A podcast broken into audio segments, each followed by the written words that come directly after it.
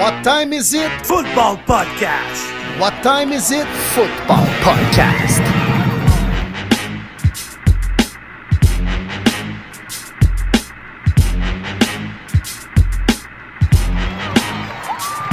Le podcast Premier et les buts est de retour pour une troisième saison. En offensive, David, Monsieur Lion Bleu Gilbert, le prof de maths aussi à l'aise avec les chiffres qu'avec les lapsus dans les noms. En défensive, Martin Marty Bronco Saint-Jean, le courtier immobilier aussi actif que Sean Payton avec les agents libres. Et sur la ligne de mêlée, William Willie Browns Boivin, le journaliste aussi réputé que l'histoire des Bruns Cleveland. Êtes-vous prêt en situation de premier et les buts?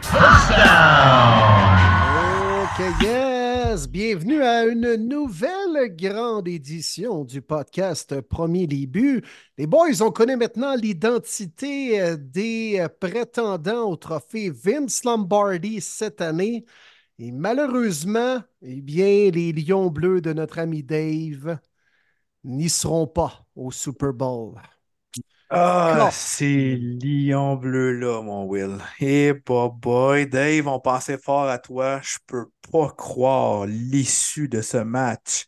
Alors que les lions bleus étaient la meilleure équipe sur le terrain. Ça fait mal, ça. Oui, oui. Écoute, on va avoir amplement le temps d'en parler aujourd'hui, mais eh boy, ça a été, euh, ça a été un match là, par moment où j'avais le goût juste de, comment dire, sacrer ma télécommande dans TV. Euh, un peu comme euh, je pense que tu as vécu, Will, aussi dans, dans ton match à toi. Euh, c'était. Autant exaltant que frustrant. J'ai passé par toute la gamme des émotions. Puis, ben, je vais commencer simplement par remercier les Lions de Détroit qui m'ont fait vivre toute une saison. On n'a pas vécu beaucoup des saisons comme ça à Détroit. hein. Euh, je pense que la dernière fois, c'était début des années 90, puis sinon, je pense que ça revient dans les années 50. Fait que, tu sais, depuis que je suis fan de cette équipe-là, je te dirais, euh, j'ai connu plus de misère que de bonheur. Puis cette année, euh, cette année-là, elle m'a comblé de bonheur. Fait que malgré la, fin un petit peu en queue de poisson, je lève mon chapeau aux Lions, puis on en reparlera de ce match-là dans nos, recaps. là. on va avoir en masse de temps. On a bien des choses à dire, je pense. Ben, J'espère que vous êtes fiers, les fans des Lions Bleus de cette année-là. Tu es d'accord avec moi, Marty? Puis, euh, sérieux, il vous manquait pas grand-chose. Prenez un pas de recul, puis faites juste être fiers de ce que cette équipe-là vous a donné. Un peu à l'image d'Eminem qui a envoyé chier les partisans à San Francisco, mais qui en même temps a gérer la défaite. Euh, ça a été probablement difficile dimanche soir comme toi, Dave. Mais là, par la suite, tu es allé sur les réseaux sociaux pour, pour dire Tabarouette, on va être de retour. Puis merci aux Lions Bleus de m'avoir fait vivre cette, euh, ces émotions-là cette année. Oui, absolument. C'est sûr qu'une fierté, mais j'étais pas contre ce qu'Amon St. Brown il a dit. On n'a pas gagné le Super Bowl. Ça vaut absolument rien. C'est sûr que c'est sur la défaite de l'émotion. C'est difficile. Puis même Dan Campbell l'a dit aussi après rencontre. C'est tellement dur de se rendre aussi loin. On n'en a aucune idée si on va encore avoir cette chance-là. Ah, Dan, Dan, tu devrais parler au jeu. Je comprends que ton agressivité fait en sorte d'une des raisons pourquoi les Lions se sont rendus aussi loin. Mais à un moment donné, adapte-toi à ce qui se passe dans le match. Être agressif, mais sur-agressif, ça t'a coûté des points. Ouais, mais pour moi, ce- ce- ce- ce- cette blessure-là, j'ai eu un petit baume sur mes plaies quand j'ai appris hier, contre toute attente, que Ben Johnson était de retour avec les Lions. Puis de ce qu'on apprend du podcast de Amon Ross St. Brown, les St. Brown Brothers, c'est qu'essentiellement, euh, Ben Johnson lui a dit on a du unfinished business ici, on doit se rendre au Super Bowl puis le gagner. Euh, puis ça montre un peu aussi la culture que euh, a vu euh, instaurer euh, Dan Campbell, une culture où crème, ça a l'air d'une grosse famille. Puis Ben Johnson a décidé de revenir, puis même Slowick à, Houston qui décide de revenir. Moi, les gars, je suis un peu surpris que deux jeunes coordonnateurs, là, les gars sont vraiment pas vieux, ils n'ont pas 40 ans les deux. Ils ont des opportunités pour avoir des postes de, de, de, de crime d'entraîneur-chef dans la NFL, puis ils refusent pour garder leur poste avec l'équipe qu'ils ont. Euh, je, je trouve ça, je trouve ça le fun d'un certain point de vue. là. Oui, et euh, je pense que les entraîneurs évoluent à ce niveau-là euh, pour ne pas se garrocher dans n'importe quelle situation. Puis tu as Ouais. bien beau monter les échelons rapidement, mais si c'est pour les descendre puis les pratiquement bousculer ces échelons-là deux ans après, t'es pas bien, bien mieux parti. Mm. Tu sais, de te garrocher dans une situation où tu ne seras pas performant puisque tu n'as pas l'équipe pour l'être, tu perds, tu te fais congédier, tu repars au bas de la pyramide. C'est mieux de rester Exact. dans une job de coordonnateur avec de bons joueurs, une reconnaissance. Puis là, à un moment donné, quand la bonne opportunité va se présenter, tu es prêt, puis let's go, tu t'en vas euh, profiter de cette chance-là. Timing is everything. Puis je pense que Ben Johnson l'a bien compris. Puis euh, je ne fais pas partie de ces langues sales-là qui euh, vont dire même que Ben Johnson reste avec les Lions bleus parce qu'il voit peut-être une opportunité de prendre la job, de, la job de, de Dan Campbell dans les prochaines années. Là. Ah, comment, là, sérieux, là. Alors, Dan Campbell, là, cette semaine, je trouve qu'il n'a pas reçu le, le traitement qu'il devrait recevoir. Je Ouais. comprends qu'il l'a peut-être échappé, puis tu l'as dit, Mar- Marty, tantôt, puis donné, quand tu joues que le feu, ça se peut que tu te brûles. Puis là, malheureusement, il s'est brûlé comme faux à part de ça en deuxième demi. Mhm. Mais, tu sais, les Lions Bleus ne se sont pas rendus en finale de conférence un peu parce que Dan Campbell osait, puis voulait y aller en quatrième essai, puis qu'il a pris des paris risqués, mais finalement, ça a rapporté. Tu sais, à un moment donné, on ne peut pas tout avoir. Les Lions Bleus se sont rendus là parce qu'ils ont osé à plusieurs reprises avec Dan Campbell. Mais malheureusement, ça n'a juste pas payé dans cette finale de conférence. si tu as suivi les Lions de Détroit, ne serait-ce qu'un tout petit peu cette année, tu le sais, Dan Campbell, cette année, il a été comme ça toute la saison, agressif. Ce qu'on a vu au Super Bowl, il y en a qui le voyaient peut-être pour une des premières fois. là, C'est ce que j'ai vu pendant toute la saison. Il n'a pas du tout changé sa personnalité. Il est allé all-in. Des fois, des fois c'est payant, puis des fois, tu, repars, puis tu t'as les poches vides. Ça ressemble un peu à ça. là. Mais moi, Dave, je l'ai pas vu au Super Bowl. Je dis ça comme ça. Je l'ai eu en finale de conférence. Là. Je pense que c'était un petit lapsus de ta part, mon cher ami. Mais oui, oui, je voyais déjà les Il Lions voyait se rendre déjà là, Super Dave. Là. Il était Ben déjà rendu là dans oui. son mindset. là. Je le comprends. J'étais fâché. J'étais fâché. Je suis pas un fan des Lions, mais j'étais fâché de voir ça. Je ne peux pas croire que la meilleure équipe va se faire plan- planter en deuxième demi à ce point-là. C'était épouvantable. Rien n'allait. Les décisions n'étaient pas, bien prises. Je comprends que c'est pas Campbell qui attrape le ballon, mais c'est Josh Reynolds qui l'échappe. Je comprends que c'est Jammer Gibbs qui l'échappe. Mais c'était juste qu'à m'emmener. On le sait tous, le momentum dans la NFL, comment c'est important et présent. Quand tu le vois en train de switcher à 100%, tu dois te rajouter, tu dois faire quelque chose, tu dois ramener ton équipe alors que tu as une belle avance. Bref, y a beaucoup d'éléments qui ont fait ça. Puis pour revenir rapidement à ces coordinateurs comme Slowick puis euh, Ben Johnson qui décident de rester à Houston et à Détroit respectivement, c'est le fun de voir des jeunes Rising Stars rester puis justement dire le mandat n'est pas fini ici. Pourquoi est-ce que je prendrais une job alors que si le coach n'est plus là, c'est parce que c'est une reconstruction, il y a quelque chose à faire. C'est rare que c'est juste un reset de même pas un an. Là, j'ai fait partie de quelque chose qui était difficile à Détroit, peut-être pas à Houston parce que Slowick était déjà au Niners, ça a été rapide, mais quand même, là, on amène du succès. Pourquoi est-ce que je m'en irais tout de suite pour recommencer une reconstruction? Fait que, euh, comme tu l'as très bien dit, Will, timing is everything. Mais des fois, les boys, il y a des offres qu'on ne peut pas refuser. Et quand tu as juste un an derrière la cravate comme coordonnateur offensif et on t'offre un contrat de six ans comme entraîneur-chef, man, saute là-dessus. Saute là-dessus. Et c'est ce que. Dave Canales a fait d'ailleurs. Puis, euh, crime, si j'étais à sa place, j'aurais fait la même maudite affaire. Ah, puis, Les Seattle Panthers aussi, hein? vont payer Frank Reich. euh, c'était qui lui d'avant? C'était, euh, j'allais dans ma tête. Euh, c'est Matt Rule. Matt, Matt Rule. Rule. Ouais. Puis là, euh, le nouveau coach, jusqu'en 2026, les trois vont être payés. T'as juste un coach là-dedans qui va Ah travailler. ouais, ah non, mais écoute. On perd des games pareils. Fait que t'as trois mentalités d'entraîneur, mais euh, t'en as une finalement de bonne, puis tu perds quand même. Ah, c'est terrible. Tu me parles d'une franchise terrible.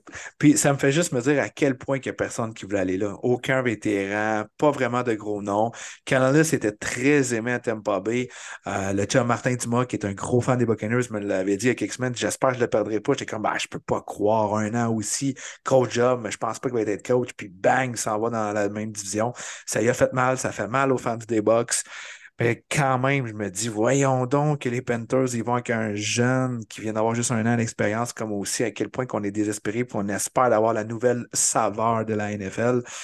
Ah, pauvre lui, il y a du boulot en temps à faire en Caroline. On peut-tu dire que c'est la même chose à Seattle, qui sont allés chercher Mike McDaniel, qui a fait une seule saison comme coordonnateur défensif avec les Ravens. Puis qu'est-ce qu'ils ont fait? Ils ont donné lui aussi un contrat de six ans. Là. Ouais. Mais il arrive quand même dans une meilleure situation et surtout que les Seahawks ne paient pas déjà deux entraîneurs assis sur le pouf à rien crisser. Exact. Tu sais, Ouais. Exact. Puis euh, j'ai un peu plus confiance en lui, euh, Mike McDonald. Hey, D'ailleurs, j'ai pensé à toi, Dave. Je me suis dit, qu'est-ce qu'on va faire avec notre Dave dans le podcast? Là, on a trois entraîneurs, OK, dans la NFL. Mhm. Un, c'est Mike McDaniels, l'entraîneur des euh, Dolphins. Mike McCarthy, l'entraîneur des Cowboys. Et là, maintenant, l'entraîneur des Seahawks, Mike McDonald. C'est correct, mon Dave? T'es sûr que. Il faudrait surtout pas que Josh McDaniels se retrouve une job ailleurs aussi. Non. Hey, là, je serais mélangé pas à peu près. Non, honnêtement, écoute, c'est- c'est- c'est c'est trois noms pratiquement semblables, là, tu sais. euh, Mm. Ça, ça ressemble beaucoup. Ouais. D'essayer de savoir qu'est-ce qu'ils ont, ont à faire. Mais je suis d'accord avec toi, Oui, Will. Moi, à McDonald's, euh, c'est comme un transit là, du côté des Seahawks parce que c'est pas une équipe en rebuild. C'est une équipe qui a beaucoup d'éléments intéressants qui vont être encore là en 2024. C'était plus qu'on voulait faire un changement avec Pete Carroll, qui reste dans l'équipe, on veut plus qu'il soit head coach. Mais tu sais, ça, c'est comme un poste que je trouvais très intéressant, que j'étais 100% convaincu qu'il était fait pour Dan Quinn. Euh, D'ailleurs, que lui risque de continuer d'être encore le coordinateur défensif des Cowboys. Il y a sûrement quelque chose qu'on ne sait pas trop, un petit peu comme Eric Bieniemy dans le temps avec les Chiefs, qui avait toujours de quoi chaque année, mais jamais capable de trouver une équipe comme head coach. On dirait que Quinn, c'est la même chose. Mais euh, j'ai été surpris de voir que c'était pas Quinn, mais quand même, euh, McDonald arrive dans, dans une bonne situation. Maintenant, j'ai hâte de voir comment qu'un jeune entraîneur-chef, le plus jeune de la Ligue à 36 ans, va bien s'entourer maintenant. Je Hey, trouve ça drôle, petit les gars. euh, juste pour terminer sur les Seahawks, euh, tu sais, on passe quand même du plus vieil entraîneur de la Ligue, Pete Carroll, à 72 ans, au plus jeune, Mike McDonald, à 36 ans.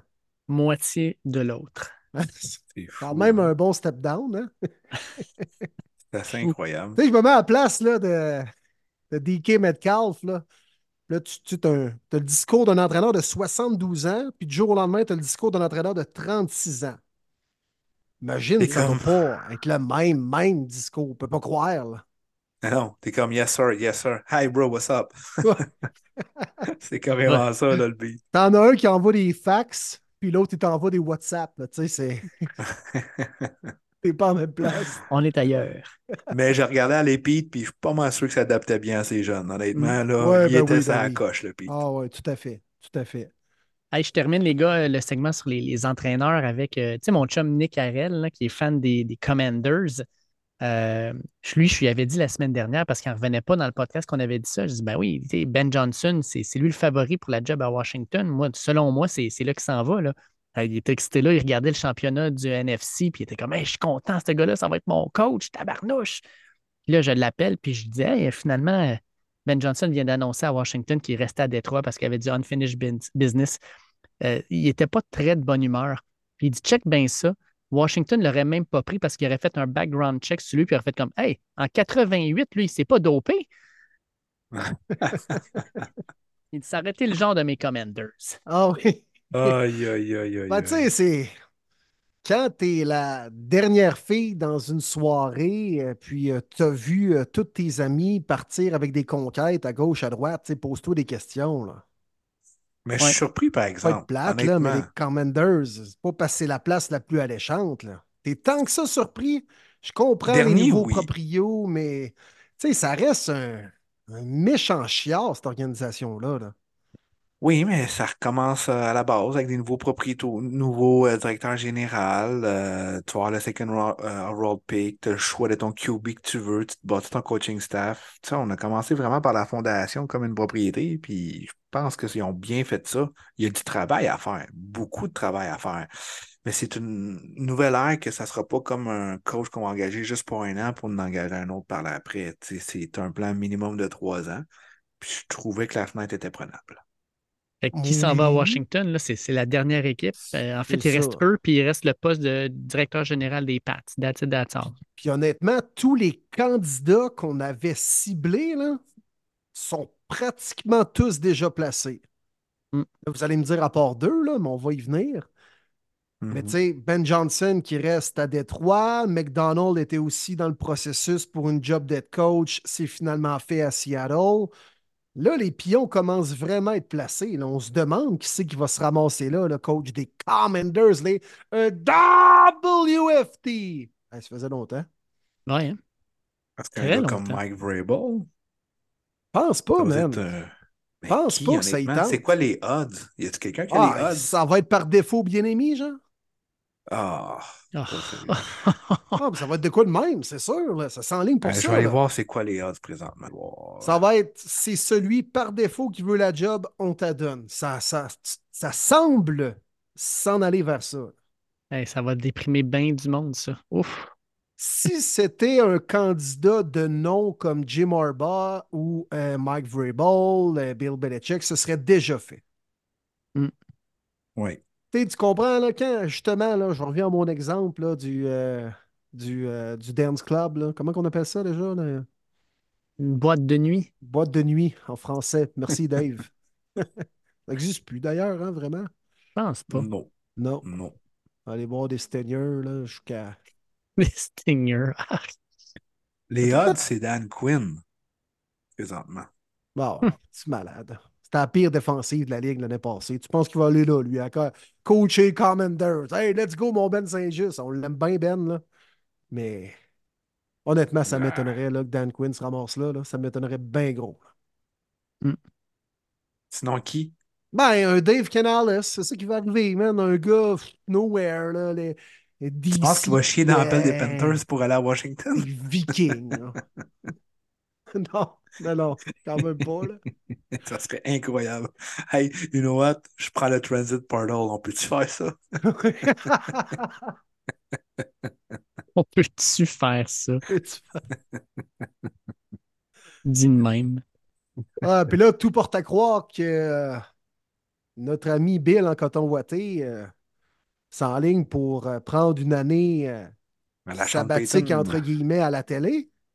Mhm. C'est clair que c'est ça. Il s'en va à Fox, c'est sûr. Avec Brady qui tombe full-time officiellement. À Gronk Peddleman, sacrement, là. Je veux dire, C'est carrément ça. ramenez-moi Wes Welker, puis euh, moi, ce qui s'appelait à l'époque Lawrence Maroney, là, porteur, puis euh, c'est pas en nommer.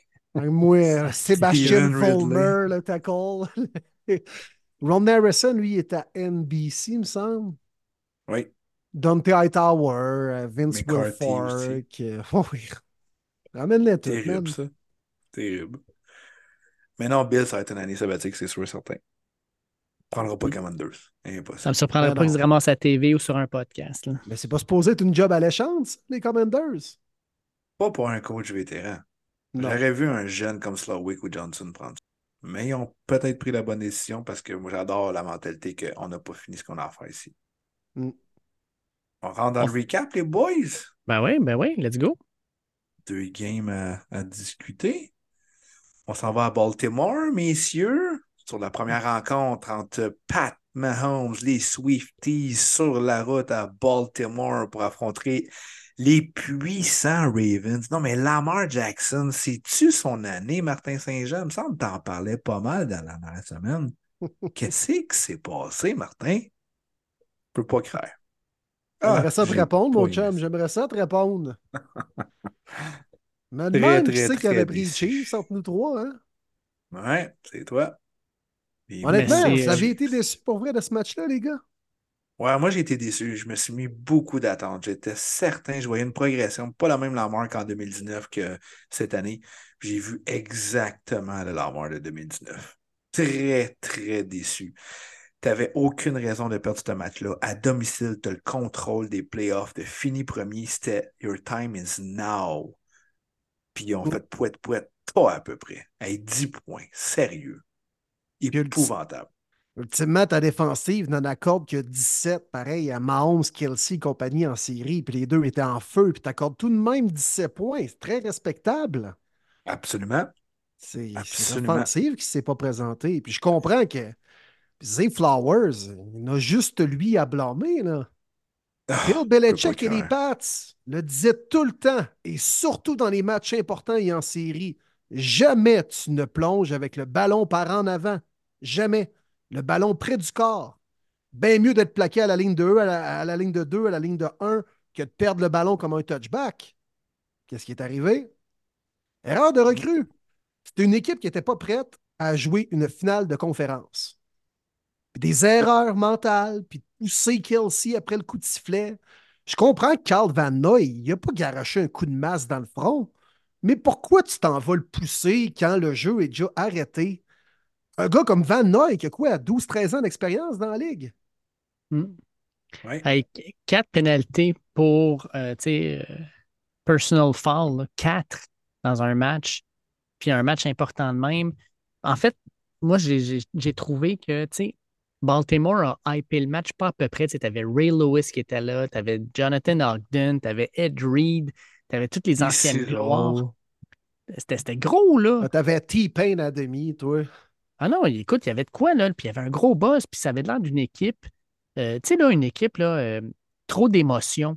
Ils sont rentrés sur le terrain, euh, trop émotifs, puis trop émotifs contre une équipe d'expérience, contre un corps d'expérience, puis eux, ils ont compris bien assez vite. Si on est capable de prendre les devants rapidement, on va écraser la foule, on va faire une grosse drive. Tu sais, leur première drive de toucher, là, je pense qu'elle a pris sept minutes. Mm. Ça a enlevé complètement l'air du stade.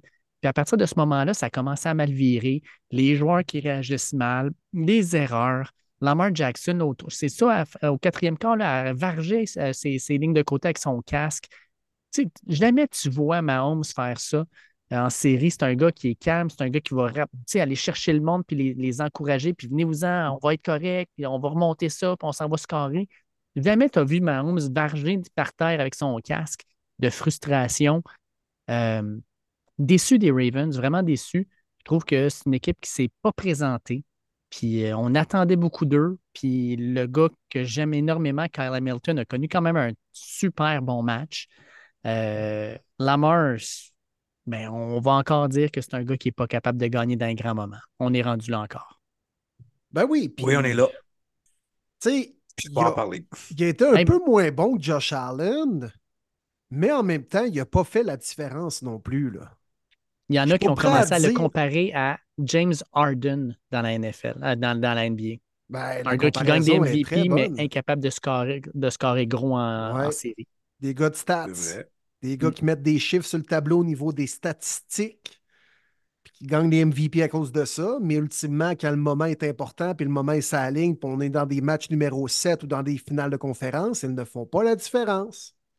Mm. Puis, moi, ce qui m'a fait capoter, là, puis, tu sais, vous avez dit les Chiefs. Moi aussi, j'étais un peu tanné de voir les Chiefs au Super Bowl. Bref, c'est pas ça que je voulais parler, mais tu sais, je- moi, je voulais juste voir un bon spectacle comme amateur de foot. Vous savez que je porte pas tant que ça dans mon, ta- dans mon cœur les, les Corbeaux, mais j'admettais que c'était une très bonne équipe cette année. Tout ça pour dire que oui, je m'attendais à un bon match. Moi, j'ai trouvé qu'on a eu un bon match, mais surtout, la première séquence à l'attaque des Ravens. Trois jeux, on botte. La seule chose que tu peux prévoir dans ta semaine, c'est ta première séquence à l'attaque, Todd Monken. Tu sais, quand c'est rendu euh, 17, fin de deuxième quart, là, tu peux te faire 1000 scénarios durant la semaine, mais ça, tu ne peux pas le prévoir parce que le match est en cours et il peut arriver plein d'affaires. Mais ta première séquence à l'attaque, ça, tu peux la prévoir. Puis honnêtement, on arrive avec ce play calling-là pour les trois premiers jeux à l'attaque de l'offensive du MVP de cette année. C'est Paul. Je me suis dit, oublie ça. Juste avec ça, les Ravens viennent de me démontrer qu'ils vont perdre le match. Ben, c'est terrible. là. pathétique. Et, tu sais, une équipe comme eux, là, ils les, porteurs de ballon de l'équipe ont, couru cinq fois dans toute la game. Cinq. Euh, la game n'était pas 24-0. là. Crème, il était à portée de main quand même. Là, puis t'arrêtes de courir avec les gars. Lamar Jackson, même Lamar Jackson courait pas. Il l'a tellement bien fait la semaine contre Houston. Puis là, whoop, il y avait des allées, puis il refusait, il lançait le ballon. Il y a quelque chose qui ne marchait pas. Oh, terrible. C'est vrai ça, on a abandonné notre identité. Hey, ça n'a jamais été un blowout, cette game-là. Continue à courir le ballon, garde le ballon dans ton offensive et coule le temps. Essaye de limiter, euh, de, de, dégager, de redonner le ballon aux Chiefs. Mais on a abandonné rapidement le jeu au sol. C'est ce qui me fâchait. Je me suis dit, bah ouais, ça, ça, va, ça va mal finir, ça va mal finir pour eux autres. Ça n'a pas de sens, toujours lancer comme ça.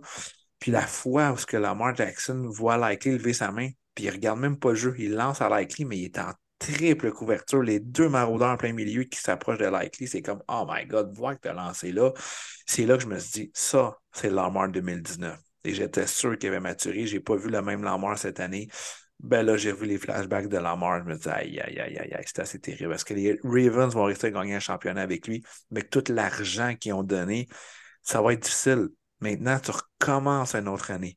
Tu perds des vétérans qui t'ont donné des bons moments, des vétérans que tu t'attendais pas, que tu as signé juste avant le kick-off cette année, comme Jadivian Clowney, comme Calvin Noy. Ces gars-là, c'est fini fret, là. Ils ne te redonneront pas ce que tu as eu l'année passée. Puis tu ne pourras pas signer d'autres euh, joueurs à rabais nécessairement que ça va fonctionner. Lamar, son salaire va passer à quoi? 47,8, je crois, en 2024 ça va être difficile de, donner des sous et de garder des joueurs. Fait que là, tu te dis, ouais, ça recommence. Puis les Bengals, ben, Burrow est back. Et on recommence Jim Harbaugh aux Chargers. Bref, on sait que la conférence est déjà énorme. Tu étais dans la meilleure situation cette année pour toi, les Ravens. Tu étais en contrôle et tu choques. Très, très déçu. Mm. Qu'est-ce qui fait que les Chiefs ont réussi à gagner, puis Tabarouette sont encore une fois au Super Bowl? Parce qu'on l'a vu dans ce match-là, puis comme tout ce que tu viens de parler, Marty, les meilleurs joueurs des Chiefs ont fait la différence, alors que les meilleurs joueurs des Ravens n'ont pas fait la différence. Hey, c'est fou, ah, Kelsey, là. Le plus de réceptions en carrière dans, dans les playoffs. Là. Il a battu Jerry Rice, man. Ça n'a aucun sens. Bravo. 11 catch en 11 targets. Bravo. Sérieux, là. il était on fire. C'est fou. Il est clutch, là, dans les playoffs depuis un bout, là. C'est fou. Lui, il a clairement mis une switch à on depuis le début des séries. Ah, c'est débile. Honnêtement. Là, faisait du Steph Curry cette saison. Là. Je lance pas trop de trois points. Je garde tout ça pour les séries. Mais c'est carrément ça qu'il est en train de nous démontrer. Hmm. Ah oui, carrément. Carrément. Encore une fois, tu l'as bien dit, c'est les meilleurs joueurs qui font la différence. Puis euh, il y en a qui sont tannés de l'histoire de, de, Swift avec Kelsey, tout ça, mais ça, on s'en fout. Ça, c'est les médias qui veulent ça, c'est la NFL qui veulent ça. Ils ont fait beaucoup d'argent avec ça.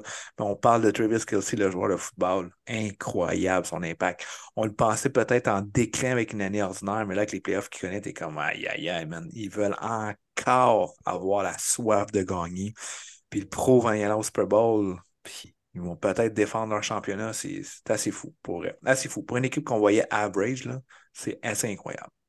Il y a Chris Jones dominant, Pacheco fait la job, Mahomes toujours clutch dans les bons moments. Puis on dirait que cette participation-là des Chiefs au Super Bowl me dérange pas mal moins qu'il y a deux, trois semaines. Je vous dis pourquoi, les gars? Parce que je trouve vraiment qu'ils l'ont mérité cette année. Ils toujours mérité. Là. Vrai. Mais honnêtement, ils sont allés à Buffalo battre les Bills. Alors que la plupart des gens mettaient les Bills gagnants s'en vont à Baltimore. Ah ouais, mais là, les Chiefs n'ont perdu, puis Tabarouette sort une grosse game, puis ils méritent leur billet pour le Super Bowl. Ils le méritent. Je pense que le mot mérité, là, c'est tout à fait euh, significatif pour les Chiefs cette année. Oui, 100% d'accord. Puis tu le dis, là, on parle des joueurs clutch, là, c'est, c'est fou comment il y en a beaucoup dans cette équipe-là. Chris Jones, là, tu regardes ses stats, là, pas de plaqué, pas de sac, mais si tu as regardé le match, Chris Jones était tout le temps à la bonne place, il était tout le temps en face à Lamar, il était toujours dans la pression, il a fait la job. Puis Chris Jones, pendant la saison, il y a des moments où on le voyait pratiquement pas. Puis quand il arrive en série, c'est une équipe où, justement, comme vous dites, la switch à Smaon, MVS, tabarnouche, quel catch pour closer le match, sérieusement. Tabarnouche, un Butterfinger quand il était avec les Packers cette année, pas fiable pour deux cents. Puis là, ça fait deux semaines de suite qu'il fait des catchs de fou. Là. Oui, vraiment. Puis le joueur du match dans ce match-là, les boys, le coordinateur défensif des Chiefs, Steve Spagnolo, qui a collé toute une game avec des blitz déguisés, des couvertures homme à homme, des couvertures de zone. Il a vraiment joué dans la tête de la mort, dans la tête de la O-line qui avait de la difficulté à s'adapter au changement de protection. Euh, Spags, il en a collé toute une. T'avais-tu vu les, les, joueurs, il y avait le chandail In Spags with Trust? Oui, oui, c'était vraiment incroyable. Hein? Vraiment. Quel bon coordonnateur. Hein? Ça, euh, Solide. Tu sais, les, les Chiefs, honnêtement, peut-être un peu plus cette année, on regarde la défensive et on dit Ah ouais, lui est bon, lui est bon. La tertiaire cette année, elle est vraiment excellente, mais c'est pas une unité qui déborde de, de, joueurs talentueux, même comme si on regarde les Ravens. Mais en unité, là, ils jouent bien ensemble en tabarouette parce que tout le monde embarque dans le plan de match de Spag. Bien coaché, vraiment bien coaché. Bravo, Chiefs. Hmm. Bon, on, va aller voir ce qui se passait du côté de San Francisco. Faut croire. Colin. Hey, match en deux temps. Ah, eh, ah ouais, hein? c'était le jour et la nuit. C'est le cas de le dire. Là. En plus, vu que c'était en Californie, en première demi, il faisait encore clair, en deuxième demi, il faisait noir. Fait que c'est pas mal ça au sens propre et figuré. Mais c'est tellement. Écoute, les Lions bleus sont partis, toi, sur les chapeaux de roue. Ah deux touchés en partant. On pilait d'en face de la défensive des Niners avec leur tellement bon front set formé de gars qui gagnent à peu près 20 millions chaque. Paf! paf, on renaît, oui, sept verges à peu près de la course. Puis euh, tout fonctionnait en première demi pour les Lions bleus. Pire performance d'une défensive de Carl Shanahan contre le jeu au sol depuis son embauche à San Francisco en 2017.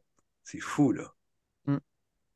Ah non, puis tu sais, je textais justement mon directeur qui est fan des 49ers, puis à demi, il me dit, man, votre O-line nous bouffe. Euh, sérieusement, on était solide partout. Penny Sewell, c'est une machine. Quand il était repêché, je vous avais dit, les gars, ce gars-là va être un Hall of Famer. Puis là, la première année, ça a été plus difficile. Je me faisais remettre le pic. Mais là, je disais, hey, un an qu'il ne joue pas à cause du COVID, donnez-y le temps. Man, Penny Sewell, quel joueur. Il était incroyable. Tout marchait bien, tout allait bien. Man, man au deuxième quart, excuse-moi, je te coupe, Dave, là, juste pour Sewell, là, mais au deuxième quart, quand on l'amenait comme bloqueur supplémentaire, on lui a même fait des tracés de passe. Là.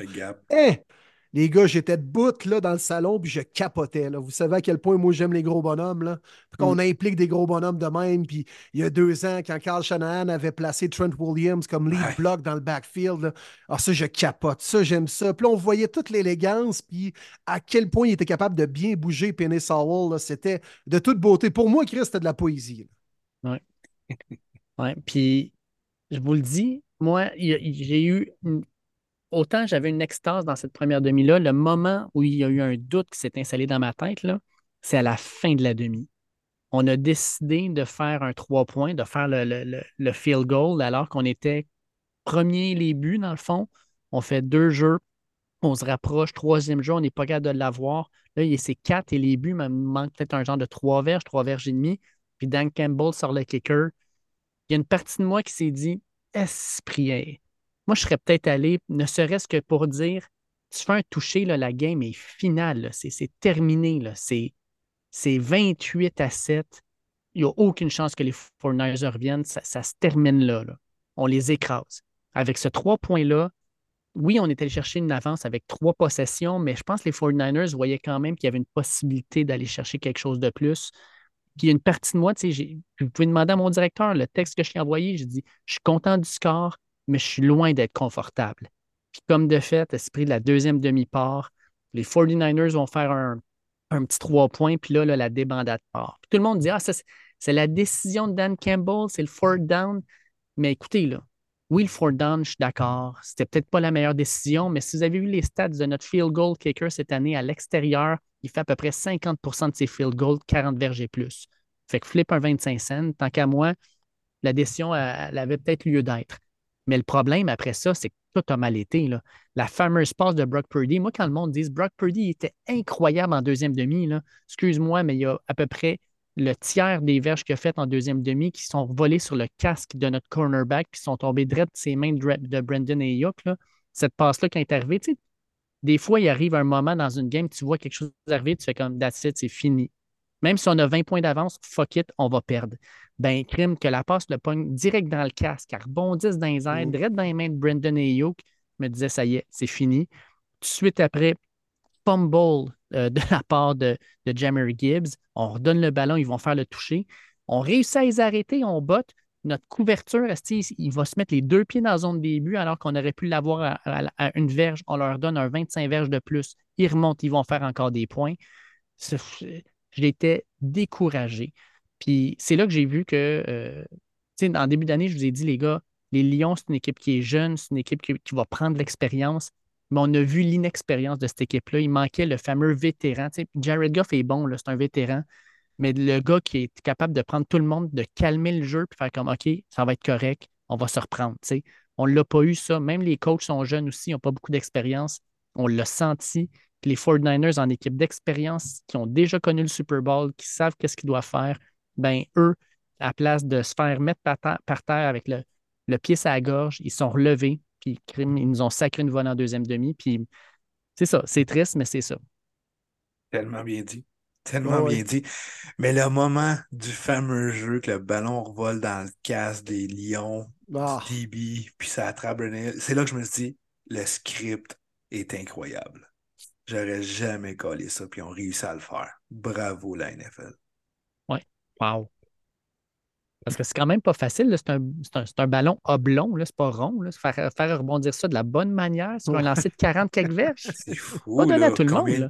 Ah combien de fois qu'ils l'ont essayé, ça, pendant la saison morte, là? Hey. C'est fou, là. Même en pratique, tu laissais, ça marche pas. Puis là, au moment, là, tu sais, là, en répétition, ça marchait pas, mais lors de la, la représentation finale, tu réussis à l'avoir. Honnêtement, là, c'est fort. chose. Hey. Puis tu parlais des gros bonhommes, là, Will, là, mais moi, il y a un gars, 49ers, je dois l'avouer, il y a un gars que j'aime beaucoup, Kyle. Hey, Oui. on- Le fullback, Comment on l'appelle déjà, Dave? Comment? Comment qu'on l'appelle déjà, son nom? Eh boy, euh, attends un petit peu. Il y a des Z, des K, des C, mais je Je suis qu'on pas a déjà joué à ça dans le podcast, mais je suis Oui, sûr je que vous m'en en rappelez souviens. même pas. Je m'en souviens. Je l'ai ça. devant moi, let's go, là. Ah Ouais, allez-y. là. OK, Juke Sick, Juke Juke Sick. J-U. Attends, Sick. Ah ouais, let's go, là. Attends, là, t'as- Mettez-vous t'as de à la deux, les consonne, boys. là. Jouez en équipe, là. Ah, moi, je l'ai devant face, je le vois. Là, Ah, Ah, ben, OK, non, tu moi, je le vois pas. Je le vois pas. Attends un peu. Là tu as un alignement de consonnes, mon chum. Là. Ah, ouais, écoute, lâche pas Marty, on est avec toi, là. Ah ouais, J- U- Chuck. J- Je sais pas. En tout cas, Ah ouais, ouais, let's J- go, là. U, C, Z, Y, K.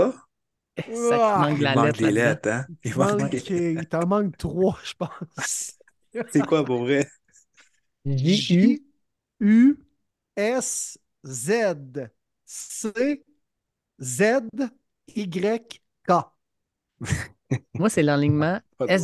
SZCZ. Ouais. Zizizizi. Ah, z- Aïe, aïe, aïe. Mais il t'a Ah, fait un tabarouette de catch, lui, au second half. Hey. Débile. Depuis man, quand ça se un peut fullback fait un catch de comme 25 verges? hein? Ouais. Non, non, c'était. Mais à côté de McCaffrey, ils sont pareils, Estique. Ah ouais, man, il est jacké.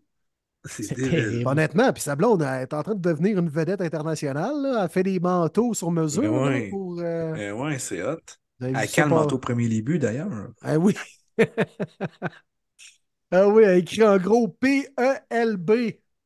That's it. Très écœurant. Mais ils sont beaux, ces manteaux, pour de vrai. Là. Ah c'est oui, ce qu'elle a fait. Là. très hot. Ouais. Mais les gars, la J'irais le seule chercher décision- personnellement, le manteau aussi, ça ne me dérangerait pas.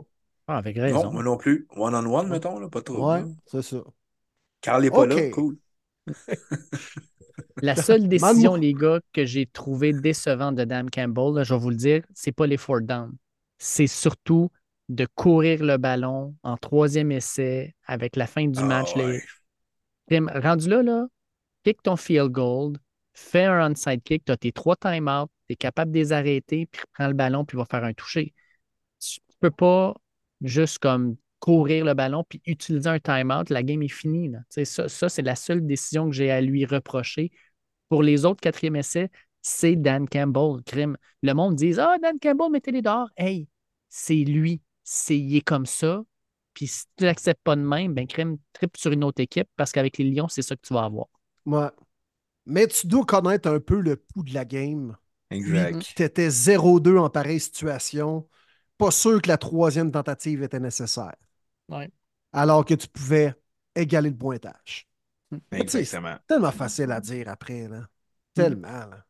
Peut Ben, Campbell, c'est, c'est ça qu'il disait. Il dit Moi, je ne vais pas avec des stats, je vais avec le feel de la game. Les 49ers avaient la- la- l'ascendant. je voulais changer le, le- le match. Puis je pense que c'est ça qu'il, aurait fallu. tu sais. Il l'a Ouais, filé puis de si ça fonctionne, peut-être bien qu'on le traite quasiment de génie là, euh, dans le podcast. tu sais. Fait que Écoute, c'est un couteau à double tranchant. euh, là, de, il a, il a- là, il a pas coupé son piment, il s'est coupé le doigt. C'est ça qui est arrivé. C'est surtout que le gars, il kick le field goal alors que personne s'y attendait à la fin du first half. Puis après ça, au second half, il fait juste essayer agressif sans être de kicker. C'est comme d'où tu le prends ton pouls de la game, là, tu sais? C'est ça que je trouvais bizarre. Mm. Son feeling. Ouais. Mais regarde. Fait qu'avec tout ça, Euh, ben, les les de meilleures équipes- se terminent de même. tu sais, mais pour vrai, j'aime ce que je vois de mes Lions. On, comme j'ai dit tantôt, avec Ben Johnson qui revient, probablement Karen Glenn revient. La majorité de nos joueurs sont tous signés jusqu'à 2020, en 2026. C'est bien construit. Euh, Un à bon voir draft aller. Jamie Williams, euh, Jamison Williams, on l'a finalement vu à son meilleur. Euh, Sam Laporta, euh, tu, tu vois Brian Branch, euh, Hutchison a été vraiment incroyable encore une fois. Euh, là, on a vu Jack Campbell un peu plus. On a vu, euh, on a vu Malcolm Rodriguez avec son tackle for loss, puis euh, six tackles au total. L'avenir, l'avenir est, est- est bien. Mais comme disait Dan euh, Campbell, tu sais jamais l'an prochain, ça peut être des blessures, mais dans notre division, là, Green Bay, tabarnouche, fin de saison, il était rendu hot. Ça va être difficile à arrêter. Non, non, Chicago, puis- euh, il va peut-être avoir Caleb Williams qui va rentrer là. Je ne sais pas ce que ça va donner, mais la défensive se replaçait. Minnesota, on ne sait jamais. Crime, ils ont quand même Justin Jefferson. On ne sait jamais. Fait que vaut mieux profiter de ça. Puis au final, il y a juste une équipe qui peut gagner. Fait que, tu sais, on a beau dire, il y a 31 perdants puis un gagnant. Non, puis t'as raison, tu sais. Puis les Niners, honnêtement, c'est vraiment pas surprenant de les voir représenter la nationale au Super Bowl, mais vraiment pas. Je pense que c'était même le choix de la plupart des gens pour ce qui est du représentant de la nationale. En début de saison, tout le monde choisissait soit les Niners ou les Eagles. C'était pas mal ça les choix. Peut-être un peu de Cowboys, là, mais pas mal tout le monde était Niners. C'est vraiment pas surprenant de les, voir au Super Bowl. Pas surprenant de voir les Chiefs également. Tout ça pour dire que ton point, a juste une équipe qui y va, c'est bon, Dave, parce que, sais, Lamar Jackson, c'est pas un trou de cul pour autant parce qu'il joue contre Patrick Mahomes à tous les années. Tu sais, Peyton Manning est allé trois fois au Super Bowl en quoi? 16-17 ans de carrière? Mhm. Puis c'est un des meilleurs de l'histoire. Il y en a qui le mettent même premier, mais il jouait au même moment qu'un certain Tom Brady. Fait que c'est clair qu'il y a eu moins de présence au Super Bowl. Fait que, tu sais, des fois, on est dans la jugette facile, je trouve, le jugement de se dire Ouais, il va pas au Super Bowl, fait que c'est des pas bons. Ouais, mais là, t'es peu, là. Regardons qui va, contre qui il jouait. De perdre trois points contre les Niners en finale de conférence, tu sais, honnêtement, c'est une saison très positive pour les Lions Bleus, là. Exact. Ça, c'est sûr. J'ai juste la difficulté que la meilleure équipe sur le terrain n'a pas gagné ce match-là. C'est ce que je trouve le plus rough. Bon point. Bon Puis point. tu sais pas quand est-ce que tu vas revenir dans cette situation-là à perdre seulement par trois en finale de conférence. T'en as aucune idée. C'était quoi depuis 93 qu'il n'avait pas gagné une game de playoff? 91. quand. 91. Encore pire. Tu sais pas quand est-ce que ça va être la prochaine. Non, non, c'est sûr. Puis ça va vite, la NFL, ça va très, très vite. À chaque Mais- année, il y a six nouvelles équipes qui rentrent en série. Ben, pas à chaque année, là, mais la tendance. Mais tu sais, les Niners, étaient-ils vraiment la meilleure équipe sur le terrain dans leur duel face aux Packers? Non. Puis ils peuvent pas jouer de même. euh, Dans le jour. non. Non, non. Oh, boy. Hey, euh, Niners euh, en playoff, là, rien d'impressionnant à date, là. Rien, d'impressionnant. Défensivement, en plus, là, si on joue de même, là, tabarouette. À part Boza, qui c'est qui met de la pression? Gregory, il est pourri. Chase Young, il- on dirait qu'il veut même pas jouer au football. C'est triste. Sérieux. euh, Ça a l'air d'un gars qui a pris son chèque puis a fait comme bon, ben les boys, c'était le fun. Ah, mais lui, il est dans la merde. Il aura pas sa grosse paye dans trois mois. Là. Quel selfish, Terrible. ce Chase Young, là. Terrible. Mais au moins, ils ont McCaffrey. Ça, au moins, ils peuvent se consoler. Quelle Ben, machine. Il est-tu fort? Il est-tu Quelle fort, man? machine. Ce Quel mauvais incroyable. échange des Panthers. Ouais. Puis Wow. euh, c'est même surprenant qu'il n'ait pas coûté aussi cher que ça avoir son rendement avec les Niners. Le timing, il Ouais. revenait d'une grosse blessure. Bravo aux Niners qui n'ont pas payé cher. Clairement. Puis euh, honnêtement, les gars, là, on se parle trois amateurs de foot. Êtes-vous content de voir un duel au 58e Super Bowl entre les 49ers et les Chiefs? Ben, je pense que c'est intéressant. C'est quand la dernière fois que vous avez vu ça, les gars? Euh, cette semaine, à un certain moment, j'ai vu dans les, les cotes que c'était un pick'em. Ils ont, Vegas n'est pas capable de choisir. Là, présentement, c'est San Francisco moins 2, mais ça a été pendant un certain moment lundi, Kansas City plus euh, moins 1.5. On dirait qu'ils ne sont pas capables de se fixer. Euh, Ça va être un bon duel, je pense. Les, les deux équipes ont quelque chose d'intéressant. Non, c'est clair que ça peut donner un bon match. Puis c'est la reprise du Super Bowl de 2020. Le premier que Mahomes a gagné. Confrontation, quatrième fois de l'histoire entre deux entraîneurs au Super Bowl pour une deuxième fois. Carl Shanahan contre Andy Reid. Mais moi, perso, là, je trouve pas pas, ça. excité. Non, moi non plus. Parce qu'on dirait que c'est deux clubs un peu blasés d'être là. Ouais. Puis je comprends Je que voulais, eux, euh, l'objectif, c'est pas juste une participation, c'est le gros trophée, là, d'autant plus du côté des Niners. Là, mais tu sais, de- les Lions Bleus, c'était la belle histoire qui restait. Puis ça aurait Mhm. été vraiment une belle histoire pendant deux semaines. Ouais. Là, cette, euh, cette, cette année, ces deux équipes sont allées il y a trois ans. Les Chiefs n'en passent encore. Puis, je sais pas, moi. Non, ça a l'air d'être deux clubs un peu blasés d'être là. Moi, comme amateur de foot, honnêtement, ça peut être un très, très bon match. Il y a du talent en tabarouette sur le terrain. Mm. Mais je sais pas. Pas tant. C'est pas hype. Non. Moi Hey, aussi. imagine, t'aurais pu te commencer l'année Chiefs-Lyon, t'aurais pu la finir Chiefs-Lyon. Ça aurait été hot pour vrai. Wow, c'est vrai. Ça aurait été quelque chose, là. Ouais. On était, on était comme, euh, même toi, Dave, tu le disais, euh, voyons donc, il est overhype ben trop les Lions, il en parle trop, ça fait aucun mot du bon sens. Mais Tabarouette, ça a failli d'être ça, Super Bowl, là, puis pas à peu près, là. Ah oui, C'est fou, là. vraiment failli.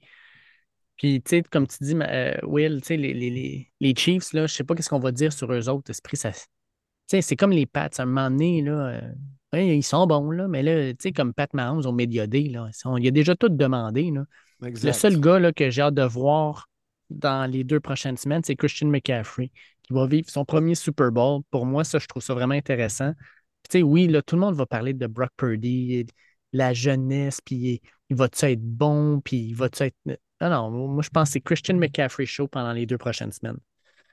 Mais ça va m'en prendre plus pour être hypé. Le soir même, Mm. j'étais comme. Bleh. Là, c'est sûr qu'effectivement, quand je m'assis puis je pense à tous les éléments, c'est sûr qu'il y a bien des bons joueurs absolument là, dans ce duel-là. Mais est-ce que je suis content que c'était le Super Bowl que je voulais? Pas nécessairement. Puis c'est rien contre les fans des Niners, rien contre les fans des Chiefs. Mm. Mais j'étais pas nécessairement Super Bowl. Puis probablement qu'après le Super Bowl, je vais dire, hey, c'était vraiment bon, cool, vraiment cool. On sait jamais. Exact. Je suis à la même place, moi aussi. À la même place.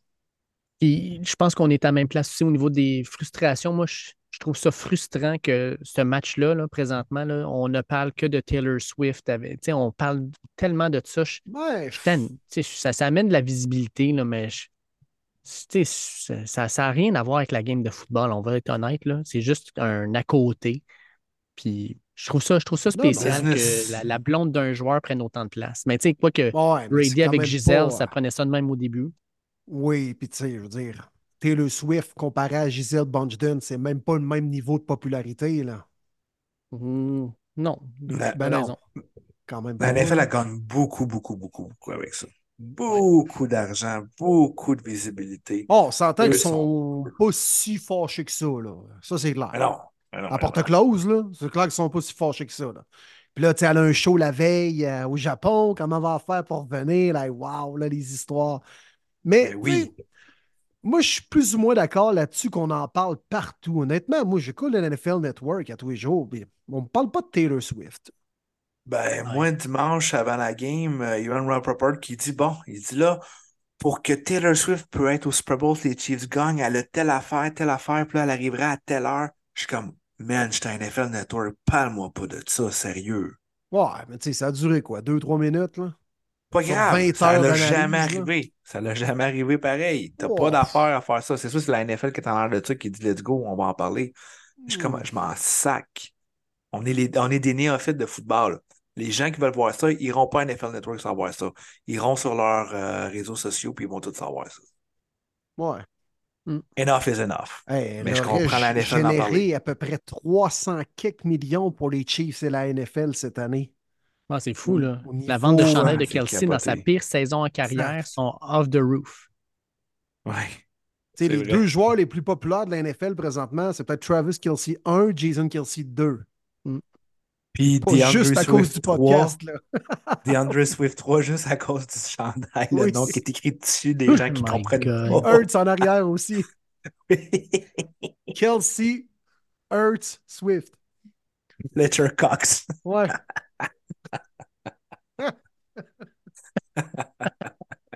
Wow. OK.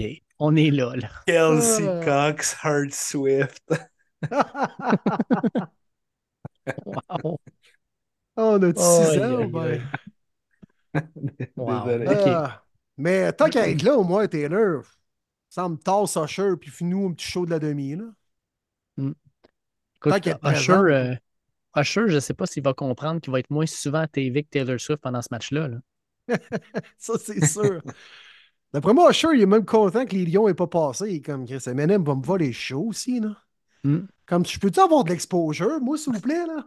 On parle pas du tout de lui. Oui. Hein. Non, puis on s'en fout royalement, je pense. Ouais. Je me rappelle pas de la dernière fois qu'il y a eu un spectacle limitant qui m'a laissé autant de marbre. Je m'en je m'en Ah. fous, là, mais complètement. Mon hype, c'est. euh, Il n'a jamais même juste commencé. tu sais. Dès qu'on a eu l'annonce, j'ai fait Hein, qu'est-ce que c'est ça? Usher. Mm. Si bol, on était à Musique Plus en 2004 ou ben. Je suis dans le même état d'esprit, là, euh, cinq mois plus tard. C'est c'est fou parce que je regarde la, la liste des, des, des shows de l'histoire de la NFL. Là. À euh, Vegas, à Las Vegas. ouais. Premier Super Bowl de l'histoire à Las Vegas. Puis l'artiste qu'on trouve à présenter au show de la mi-temps du Super Bowl, qui est quasiment devenu plus gros que le match lui-même, c'est Usher. Et Usher, là, qu'est-ce qu'est-ce qu'il a fait? J'essaie de voir qu'est-ce qu'il a fait comme J'en bonne musique encore. dernièrement. Il y en a pas fait. Le spectacle à mi-temps de la Ligue canadienne de football était plus intéressant que celui de la NFL cette année. Hey, Green Day, c'était cœur, hein? Ben oui. Qu'est-ce, Donnez-nous les alouettes d'abord, là. Il a rien fait, man. Il- Usher, il a rien fait. Tu sais, Rihanna, je peux comprendre. Non, Rihanna, c'était Euh, comme gros. on parlera pas de celui de, de, de, de LA, man, avec euh, Dre, Ah, Snoop Dogg ça, et Eminem. légendaire. The Weeknd, aux États-Unis, il y en a Ouais, certains qui sont restés surpris, mais c'était correct. J-Lo Ouais. et Shakira, Ah, c'était, excellent. c'était débile. Maroon Visuellement, 5, surtout, là. Maroon 5, c'était correct. Tu sais, à ce moment-là, il était Ouais, très gros. C'était pas pire, là. Justin Timberlake, ben du bon sang. Ouais. Lady Gaga, j'ai pas beaucoup de souvenirs de ça, par exemple. Oui, c'était bon, c'était à Houston, je me rappelle. Ouais. Ouais, a c'était bon, ça. Ouais. Coldplay, un- une touche un peu internationale. Ouais. Katy Perry, excellent. Bruno Oui, Mars, bon. excellent, avec Red Hot Chili Peppers, c'était vraiment bon. Ouais. Beyoncé avec Destiny's Child, c'est Ben ouais, ça, ben tu mets c'est ça à Vegas, C'est un gros nom, ben oui. Tabarnouche, Madonna, Ben, Madonna, tu sais, c'est la Madonna, tu sais. c'est- Ouais. Black Eyed Peas en 2011. Le seul que je te dirais, là, puis tu sais, même là, regarde, c'est pas si pire, c'est des Canadiens, mais The Who à Miami en 2010. Je pense que c'est Ben, le me dernier qui m'a vraiment pas excité. Ouais, ben là, ça, c'était la vague rock, là, qu'il y a, il y a Ouais. eu les Rolling Stones quelques années avant, puis... euh, Ouais, ça, t'as eu Springsteen, Tom Petty and the Heartbreakers, t'as eu Prince qui était fou, Rolling Oui, Stone, oui. puis Paul, Paul McCartney. c'est- vrai. même pas les derniers des trous de cul, eux autres, là. Mais, tu sais, puis ceux dans les dernières années que tu nous as nommés, c'était vraiment des artistes qui étaient vraiment gros à ce moment-là, là. Ouais. C'est Usher, qui est pas- son pic qui n'est pas en 2024, Usher, dans sa carrière, là. Mais Je non, sais même pas ce qu'il y a eu un pic qui m'a amené, là. Ben, la toune Yeah, là, dans les années 2000. Ben oui, yeah, yeah, c'est ça. C'est Les top mal 5 juste ça. anglo à Musique Plus, je l'ai écouté. ça, c'est... Honnêtement, man, fais-la 15 fois en repeat, là, puis fais rien d'autre. On recommence là. Et fini, recommence. Yeah, yeah, Ouais. yeah. J'ai hâte d'avoir ses invités. Question comme ça, là, de bo- les boys, mettons que Usher, ça marchait pas. C'est qui vous auriez aimé voir au halftime show cette année au Super Bowl à Vegas? Hmm. Frank Sinatra. Mais non, pas possible. À. Vegas, ça aurait fité. Chris, on ramène un hologramme, là, on fait quelque chose. Là. Non, Moi, euh, je vais te dire, moi, Elton John. Oh, Ah ouais. crème à Ouais. Vegas, ça aurait été bon. Elton John. Hmm. Peut-être que ça y a été proposé puis qu'il a refusé aussi, là, tu sais. Ouais. Ouais, on va te dire ça. C'est dur quand même. Je sais pas. J'écoute moins de musique qu'avant, pour être bien franc. Je suis pas très in de ce côté-là. On mettrait-tu euh, Jack Harlow? Non, non. Ah, c'était tellement bon au Thanksgiving. Ah oui, C'est cœur, hein? ça, ça a marqué. Ben, pour vrai, là, Taylor Swift, ça aurait été, ça aurait été fou. Mais moi, je été- le nom. Je l'ai le nom, les boys. Drake. J'y ai pensé. Drake au Super Euh, Bowl. je comprends pas. ouais, quand Ouais. même. Là. Je comprends pas qu'il n'ait pas fait de Super Bowl encore. Ben, la NFL est allée rap il y a quoi, deux ans maintenant? Deux, trois? Los Mhm. Angeles. Show de Dre, c'était quoi, il y a deux ans? Ouais. Ouais. Ouais, pas sûr qu'ils sont intéressés à y aller rap. euh, Ouais. souvent, Ben, si tu y vas pop, là, Dua Lipa, Oui. Ben oui, c'est un bien plus gros nom qu'Usher, ça, c'est sûr. Mais il y a de moins en j'ai- moins d'artistes qui veulent le faire, le Super Bowl. Hein? Dua Lipa, elle a une grosse tune avec Elton John aussi. Elle a une de ses reprises, là, refaite à sa sauce. Là, Chris, Mm. tout est dans tout. Non, je suis d'accord, je suis d'accord, Martin, moi avec, on dirait que le monde embarque moins, puis pourtant, Caroline, euh, t'as au-dessus de 100 millions de personnes qui regardent tes tunes, puis une fois que le Super Bowl est fini, man, euh, tu trends partout. Et puis même les gars, dans votre Ouais. entourage, vos blondes, puis tout ça. Moi, j'ai jasé à des blondes de mes amis, puis à des, des filles que je connais qui regardent un peu le football, mais surtout le Super Bowl. Puis, tu sais, même eux, mettons, le public cible, s'en calisse pas mal d'Usher. Et en fait, Oh, ils ouais. doivent demander. Uber, non, pas Uber, non, non, non, je vais être correct, j'ai un char. Non, non. Ah, ah, ah, sure, ah, sure, oh, Ah, attends un peu. Ah ouais, cool, au Super Bowl, on se parle de Uber Heat. Non, non, non, je parle de Ah Usher. Usher, Usher Eat. Wow. Ah, non, mais avoue, il n'y a personne qui vous en a parlé. L'an dernier, je chantais un engouement du côté de la gente féminine de Ah, tu sais, Rihanna, Tabarouette, ça fait longtemps qu'on l'a vu. Ah, sure, là, silence radio, toi. Sérieux, je suis presque plus, je suis comme presque plus excité de voir Post Malone chanter de l'hymne national.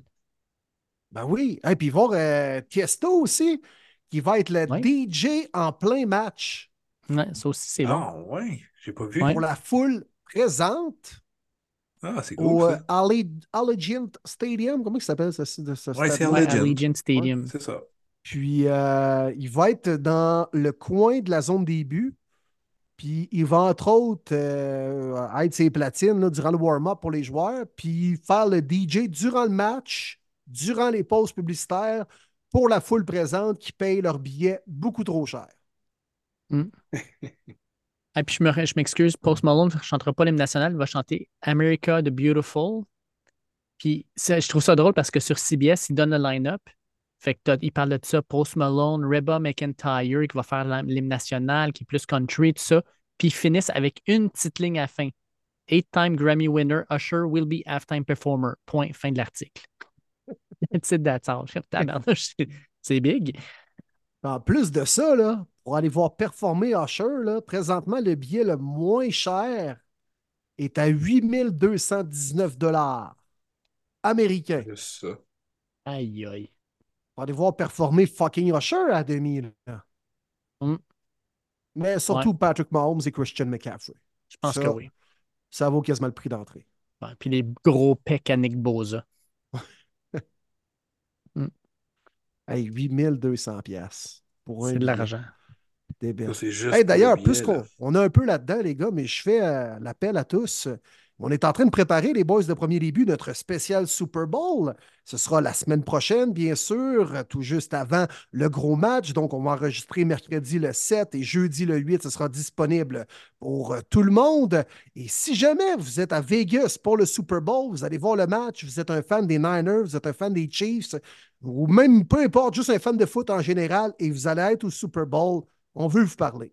Écrivez-nous sur la page Facebook, Premier Début Podcast. Écrivez-nous Willy Boivin, Martin Saint-Jean, David Gilbert, mais on veut vous parler. On est à la recherche d'un Québécois qui sera à Las Vegas pour le Super Bowl. Fait que, puisqu'on était là-dedans, je fais l'appel à tous. Ouais, parce qu'on en a eu un l'an dernier. Fait que si on en a un cette année, let's go.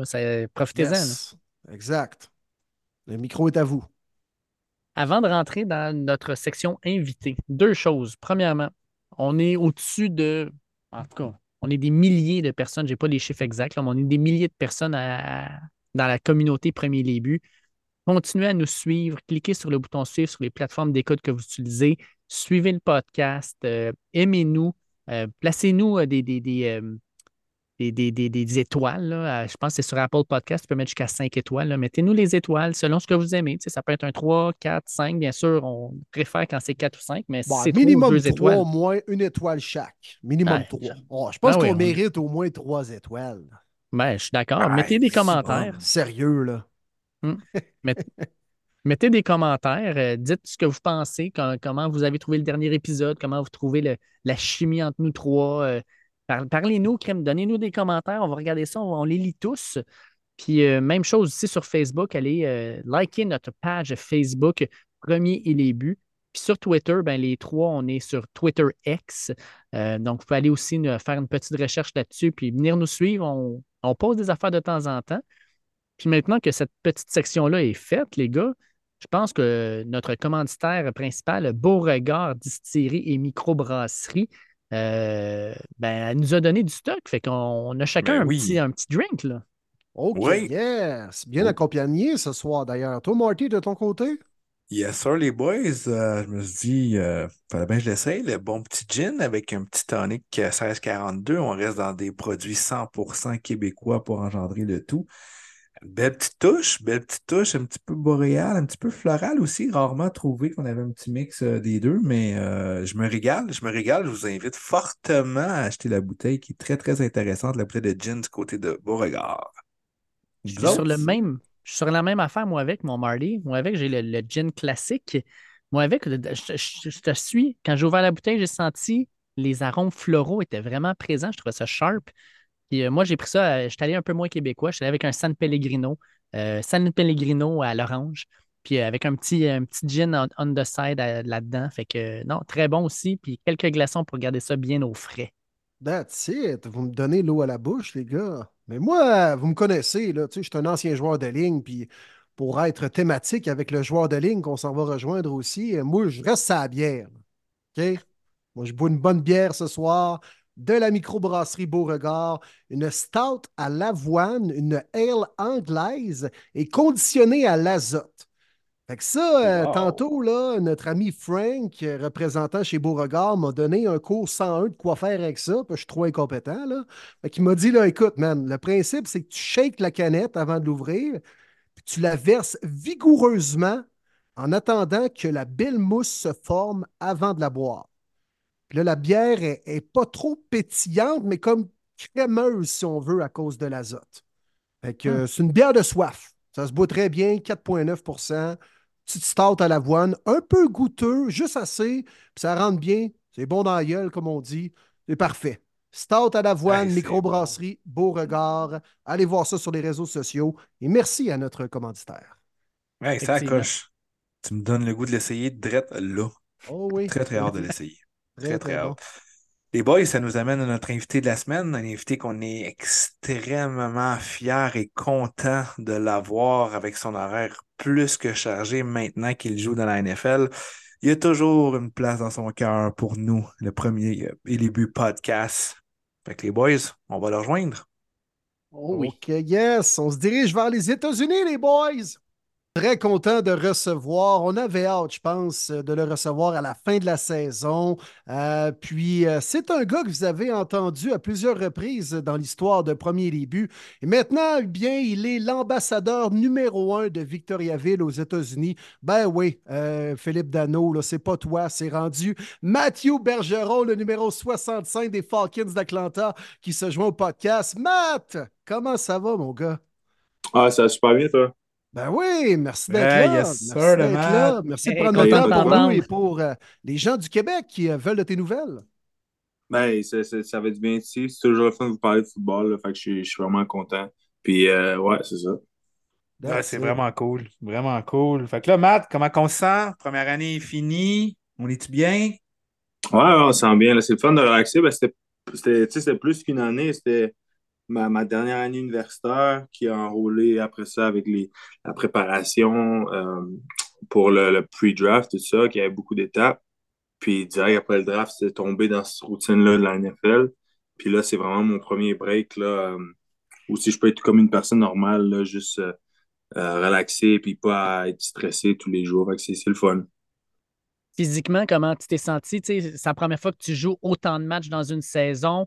Puis comme tu dis, tu avais eu tout le processus euh, pour le repêchage. Physiquement, comment tu te sens? Est-ce que c'est déjà commencé euh, la réhabilitation? Es-tu prêt à recommencer à t'entraîner ou tu donnes un break?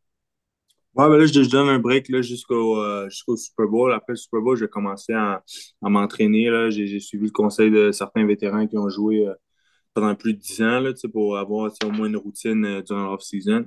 Puis, euh, ouais, ben, physiquement, c'est sûr que 17 matchs, c'est dur sur le corps, mais je pense que j'ai établi une routine assez rapidement. Fait que je te dirais physiquement, je, suis vraiment good. Là, je pourrais commencer à m'entraîner aujourd'hui, mais je pense que c'est plus mentalement, j'avais vraiment besoin d'un break. Ben, comme je te dis, euh, le, le, le pre-combine, le pre-draft, tout ça, c'était des périodes vraiment stressantes. Puis, on te demandait tout le temps d'être le meilleur de toi-même. Puis la même chose ici durant les OTA, durant le, camp d'automne, puis la, saison, c'était vraiment demandant mentalement. Donc, ça fait du bien de prendre ce relax, puis de juste euh, pouvoir relaxer, puis comme je te dis, d'être une personne normale, de faire les choses que j'aime faire, tout ça. Là, de voir tes chums, de voir la famille, de prendre un pas de recul sur, sur la grande dernière année que tu as vécue, ça doit faire du bien aussi un peu. Tu as, vécu le frais du Québec, par contre, dernièrement, Matt? Ouais, ouais, c'est ça, le froid du Québec. Euh, un retour à la réalité, retour aux sources. Euh, déblayer la voiture, tout ça. Euh, je suis débarqué, j'avais juste un, coton ouaté, donc il fallait, fallait m'ajuster assez rapidement. Puis, euh, ouais, c'est vraiment content d'être à la maison. Écoute, tu as connu une pas pire game du Canadien, par contre, tu étais sur place hein, lors du retour de Patrick Roy au Centre Bell, c'est ça? Hein? Ouais, ouais, c'était. En plus, c'était tout un addon. Là. On a eu nos billets, je te dirais, trois jours avant l'annonce de Patrick Roy. Puis euh, là, non, on fait juste aller à une game en chum. Puis là, euh, avec l'annonce, là, quand t'es arrivé, ben, sur le stade était rempli. Puis en plus, c'était une superbe, une superbe game. Là. Puis euh, je peux parler à quelques gars aussi de l'équipe. Donc, c'est une expérience vraiment le fun. C'est la première fois depuis que j'étais petit là, que j'ai pas été. Donc, c'est vraiment le fun d'y retourner. Timing était bon. T'as une pas pire game en plus. Hein? Ouais, vraiment, vraiment une grosse game. Là, donc, ça le fait. En plus, ils venaient de perdre, genre, je pense, trois d'affilée, trois ou quatre d'affilée. Puis là, la game qu'on est venu, ils ont, joué une superbe game. Là, donc c'est vraiment le fun. Ah, c'est vraiment cool. Est-ce que tu te fais euh, apostropher un peu? Mettons, tu te promènes au Centre Bell, le monde t'arrête-tu? Ils te reconnaissent-tu? Ouais, ben, c'est sûr que le Centre Bell, c'est un, un épicentre de sport. Fait c'est sûr qu'il y a beaucoup de fans de sport. on, m'a reconnu à quelques occasions, mais je pense que c'est toujours le fun de, de, parler avec des gens. Je pense que en étant un ambassadeur pour le football au Québec, je pense que c'est euh, dans, mon, dans mon devoir de parler avec les gens, de, de, de, prendre des photos, tout ça. Donc, moi, c'est toujours un plaisir pour moi de faire. Je suis un gars sociable. Puis, ouais. Ah, c'est vraiment cool. Durant ton, ton, petite euh, séquence euh, au Québec, as-tu eu la chance de peut-être aller voir des, euh, des anciens coéquipiers, des anciens coachs du monde de RSEQ ou autre? J'ai pris ça vraiment relax. Là. Je me suis tenu vraiment à mes amis proches, ma famille. Donc, je n'ai pas bougé beaucoup là, par rapport au, au football, tout ça, là, mais euh, c'est dans mes plans là, durant l'off-season de, de, retourner euh, voir les Vicars, tout ça. Est-ce que je me trompe pas, tu es allé voir Kim jouer au basket? Ouais, ouais, à Trois-Rivières. Je suis allé voir Malcolm, il joue aussi au basket. Comment c'est euh, quand, sais, normalement, c'est eux qui viennent te voir jouer au foot. Là, c'est toi qui allais les voir jouer. Comment tu as trouvé ça, les, les, voir? Ah, ben, c'est vraiment le fun. Ben, c'est sûr qu'avec mon horaire, comme je te dis, je suis, je suis dans un autre pays, je dirais peut-être 8 à 10 mois par année. Donc, je n'ai pas la chance de voir euh, leur événement sportif comme eux, ils ont la chance de voir les miens. Donc, euh, c'est vraiment le fun d'aller voir euh, puis d'aller supporter. Je pense que ça va au-delà de sport, whatever. C'est juste de supporter mes frères, ma soeur dans ce qu'ils sont en train d'accomplir. Puis c'est toujours le fun de, les voir faire ce qu'ils font, là, puis de les voir grandir aussi parce que, tu sais, pas tu manques, euh, tu sais, avec mon travail, je manque des grosses périodes de leur vie. Donc, euh, c'est le fun de, de les voir grandir puis les voir maturer aussi. Là, tu nous parles en direct d'Atlanta, Matt. Euh, comment s'est passée ton acclimatation dans une nouvelle ville, un nouvel État même? Ça faisait quelques années que tu habitais aux États-Unis, mais là, j'imagine que ça doit quand même être une culture ou mentalité un peu différente entre Syracuse et là, la Georgie, Atlanta. Euh, comment ça s'est passé quand tu es arrivé là pour, pour t'établir en tant qu'être humain et travailleur, dans le fond? Ah, ben, ça s'est vraiment bien passé pour elle. Je pense que, tu sais, l'expression Southern, euh, Southern Hospitality, je pense que c'est l'hospitalité du, Sud, je pense que c'est quelque chose qui est vrai. Puis, euh, tout le monde m'a vraiment bien accueilli, non seulement en tant que joueur de football, mais aussi en tant que personne, que ce soit mes voisins. les personnes que j'ai rencontrées, tout ça. Donc, tu sais, j'ai bâti un, réseau, un environnement ici. Puis, écoute, je suis vraiment content. Je suis comme à une heure de la ville. Donc, tu sais, je suis pas trop dans le trafic, tout ça. Puis, comme je te dis, je peux avoir de l'espace pour ma famille quand ma famille vient de visiter. Donc, tu sais, je suis vraiment dans une bonne situation, puis tout le monde est vraiment gentil. Donc, je suis vraiment pas à plaindre.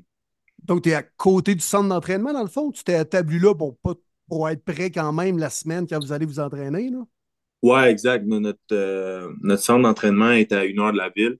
Donc, euh, je, me suis, je me suis établi plus proche de la, plus proche là-bas, dans le fond, de notre centre d'entraînement. C'est pour que ça me prenne euh, cinq minutes de conduite juste pour aller pratiquer tout ça, parce qu'on est là à chaque jour. Puis on est juste à Atlanta en, une fois par semaine pour jouer le match le dimanche. Donc, c'est la, la route, ça me dérangera pas pour ça petit coin bien chill en banlieue, t'es es bien là. Ouais, vraiment relax pour rester. C'est vraiment un beau coin, puis c'est bien pour euh, quand mes frères, quand mes frères viennent visiter, quand ma famille vient visiter, il y a de la place, il y a, y a, d'autres enfants, il y a d'autres familles, tout ça, donc c'est le fun, puis en masse de place, donc euh, c'est bien. Ouais. Moi, je veux savoir, outre Atlanta, euh, évidemment, qui est un stade merveilleux, euh, à date, après une année, un endroit, une place, tu te dis, aïe, aïe, ça c'était débile à cause de telle raison, à cause de la foule, à cause du stade. C'est quel endroit que tu pourrais nous nommer? Je pense que l'endroit le plus intimidant que j'ai joué, c'est le, stade des Lions. Euh, c'était oh. en début de saison, il, y avait connu un fort début de saison. Euh, puis c'était rempli, c'était plein. Puis le, le, le, c'est quoi le nom de leur stade? Le Ford, Ford, Ford, Field, ouais, ouais c'est pas, pas comme, euh, comme notre stade où tu vois, c'est haut, c'est grand, c'est gros. C'est plus genre compact. Donc, le, le, le bruit, il reste. Puis, euh, c'est un indoor aussi. Donc, euh, en tout cas, c'est vraiment intimidant. C'est vraiment bruyant. Écoute, on n'entendait rien tout le long de la game. Puis, on gagnait. Donc, je pense que c'était lui l'environnement le, plus intimidant où j'ai joué à date. T'as pas vu Eminem dans une loge en train d'envoyer des fingers aux jeunes en foule ou ben non, c'est pas arrivé? Non, mais j'ai vu euh, Aiden Hutchinson avoir deux sacs. Là, je pense que c'était aussi, c'était, aussi là, bruyant là, durant cet événement-là. Euh, tu as connu une forte première saison. Écoute, oui, tu as toujours le goût de dire j'aimerais ça jouer la saison complète, mais tu as joué les 17 matchs comme partant. Puis je pense que tu es le seul gars sur la ligne offensive en plus d'Atlanta à l'avoir fait. Euh, avec 17 matchs derrière la cravate, les matchs préparatoires, Qu'est-ce que, que tu retiens le plus de ta première saison dans la NFL? Qu'est-ce qui est ressorti pour toi? je pense que quand, je prends du recul, puis je pense que c'est l'amélioration que j'ai eue tout le long de la saison.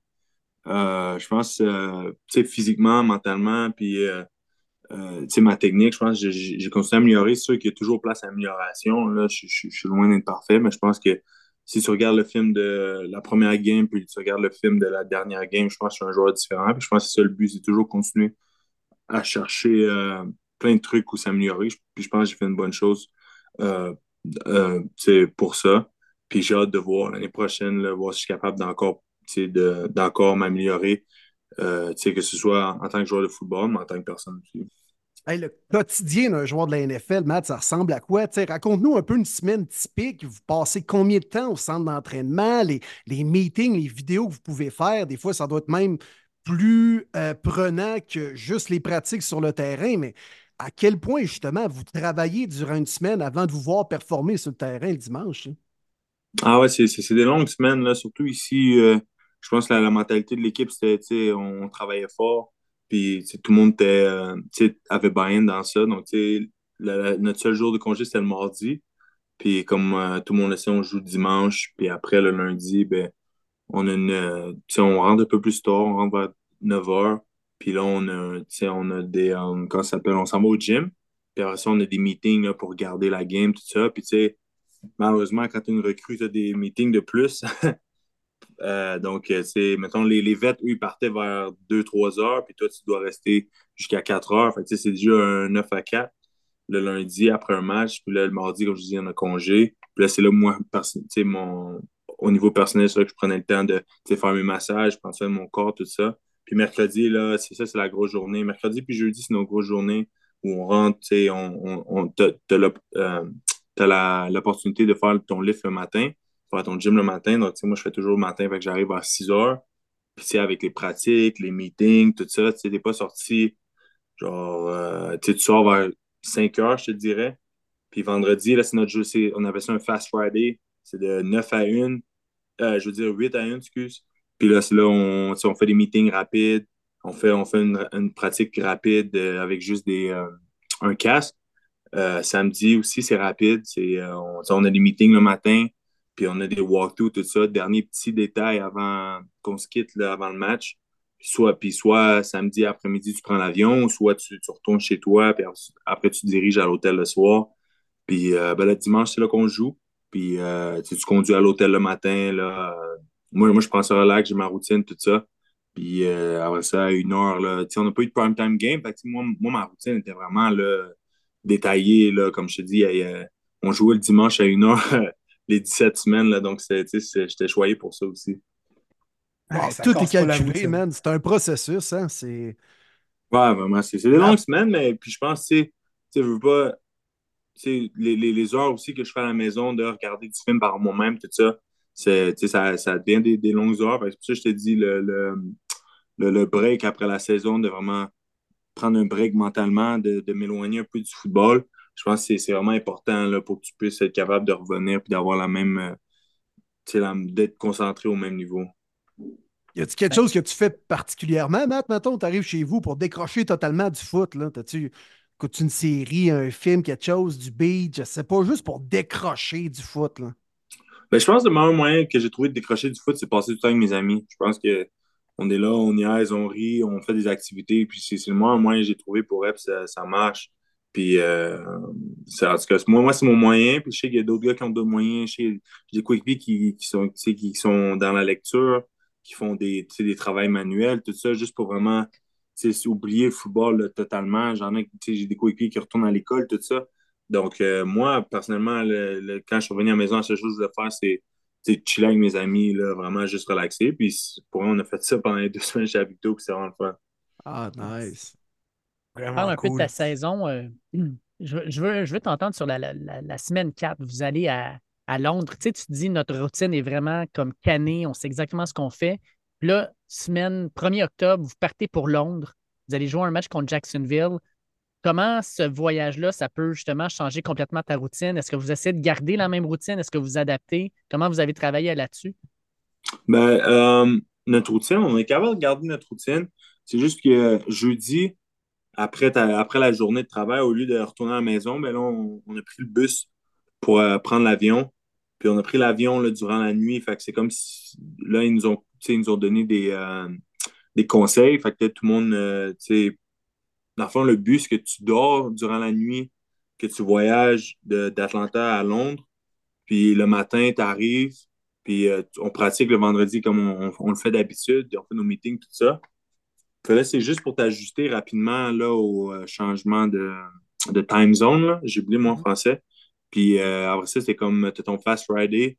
Puis là, samedi, on a les meetings le matin, tout ça. Puis là, les gars pouvaient euh, aller te promener, aller visiter Londres. Moi, malheureusement, je suis resté à mon hôtel, j'en ai pas profité.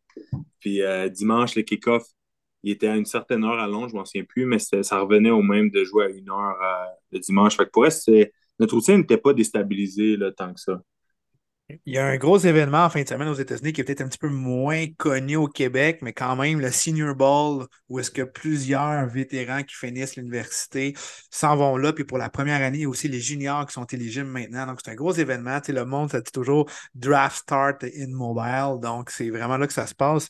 Mathieu, tu étais là l'année passée, un an jour pour jour. On va te rappeler un petit peu les souvenirs. Comment tu te sentais? Comment tu as vécu ton expérience Senior Bowl maintenant avec euh, une review d'un an finalement? Ah, c'est fou que tu dis ça fait un an parce qu'on dirait que c'était il y a juste quelques semaines.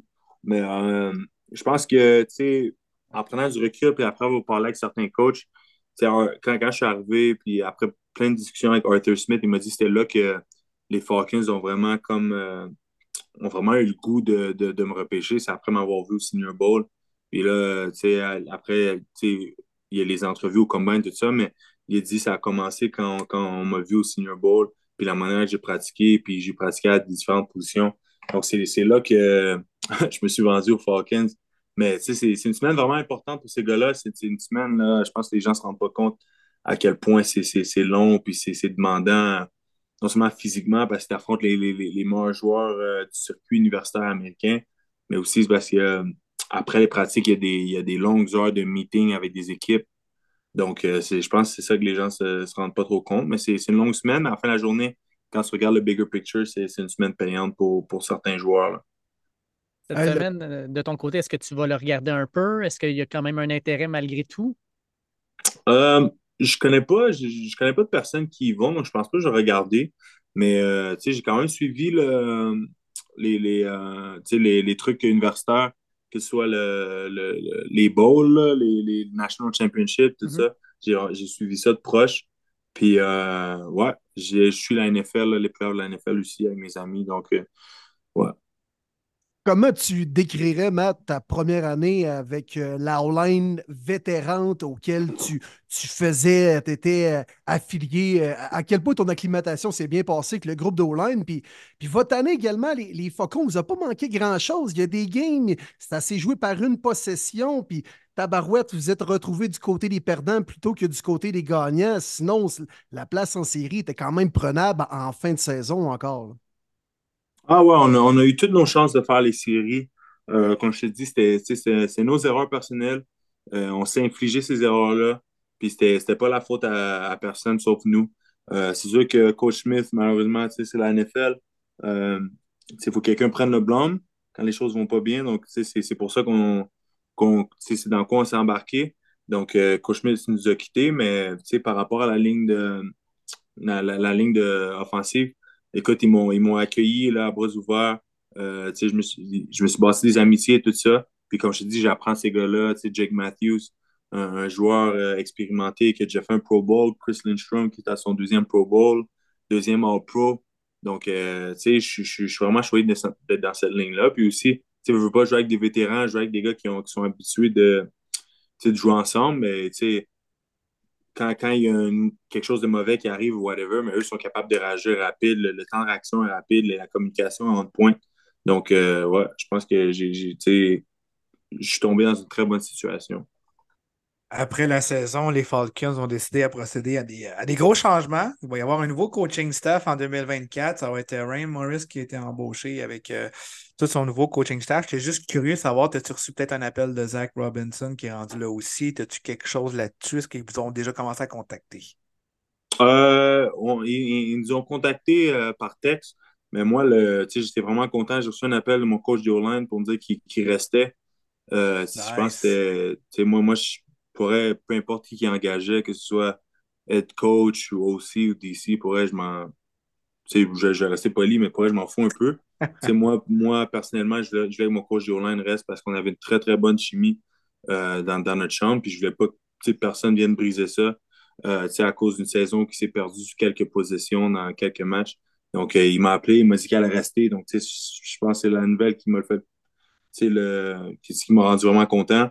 Puis en plus, il y a, une nouvelle position. C'est lui qui va s'occuper de notre, run game. Donc, euh, ils ont donné une plus grosse charge aussi. Donc, c'est vraiment le fun d'entendre des choses comme ça. Puis, il veut pas Coach Morris il apporte une, euh, nouvelle énergie. Puis, j'ai vraiment hâte. je pense que tout le monde a buy-in. Tous les joueurs ont hâte, excités pour une, nouvelle era pour euh, Atlanta. Puis, en espérant qu'on peut aller gagner des matchs, puis aller en playoff, puis peut-être jouer dans le plus gros match de l'année. plus gros match de l'année. Je, comprends que c'est la première fois que tu le vis, là, Matt, puis tu es peut-être plus en mesure de me répondre la, saison prochaine, mais as-tu l'impression, je ne sais pas s'il y a des vétérans qui t'ont parlé à cet effet-là, mettons, quand on change de coach, est-ce que le playbook est à réapprendre pratiquement par cœur? Est-ce qu'on jette l'autre, on recommence à zéro? As-tu un peu eu de l'indication à cet effet-là? Par, le playbook est, Chris, d'un NFL, j'imagine qu'il est un peu différent de celui que tu avais à Syracuse. Ah, totalement différent. Puis oui, nouveau coach, nouveau playbook.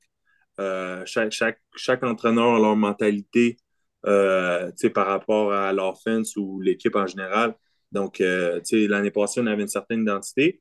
Puis là, cette année, on, va avoir l'identité que Coach Morris veut qu'on aille, que ce soit de courir la balle ou un peu plus passer, tout ça. Donc, il va y avoir des, changements, mais au moins avec notre coach de O-line qui reste, je pense qu'il n'y a pas trop, trop de changements au niveau du run game. Là, je pense qu'on va garder notre identité d'un peu d'être une équipe de wide zone. Là. Donc, euh, ouais.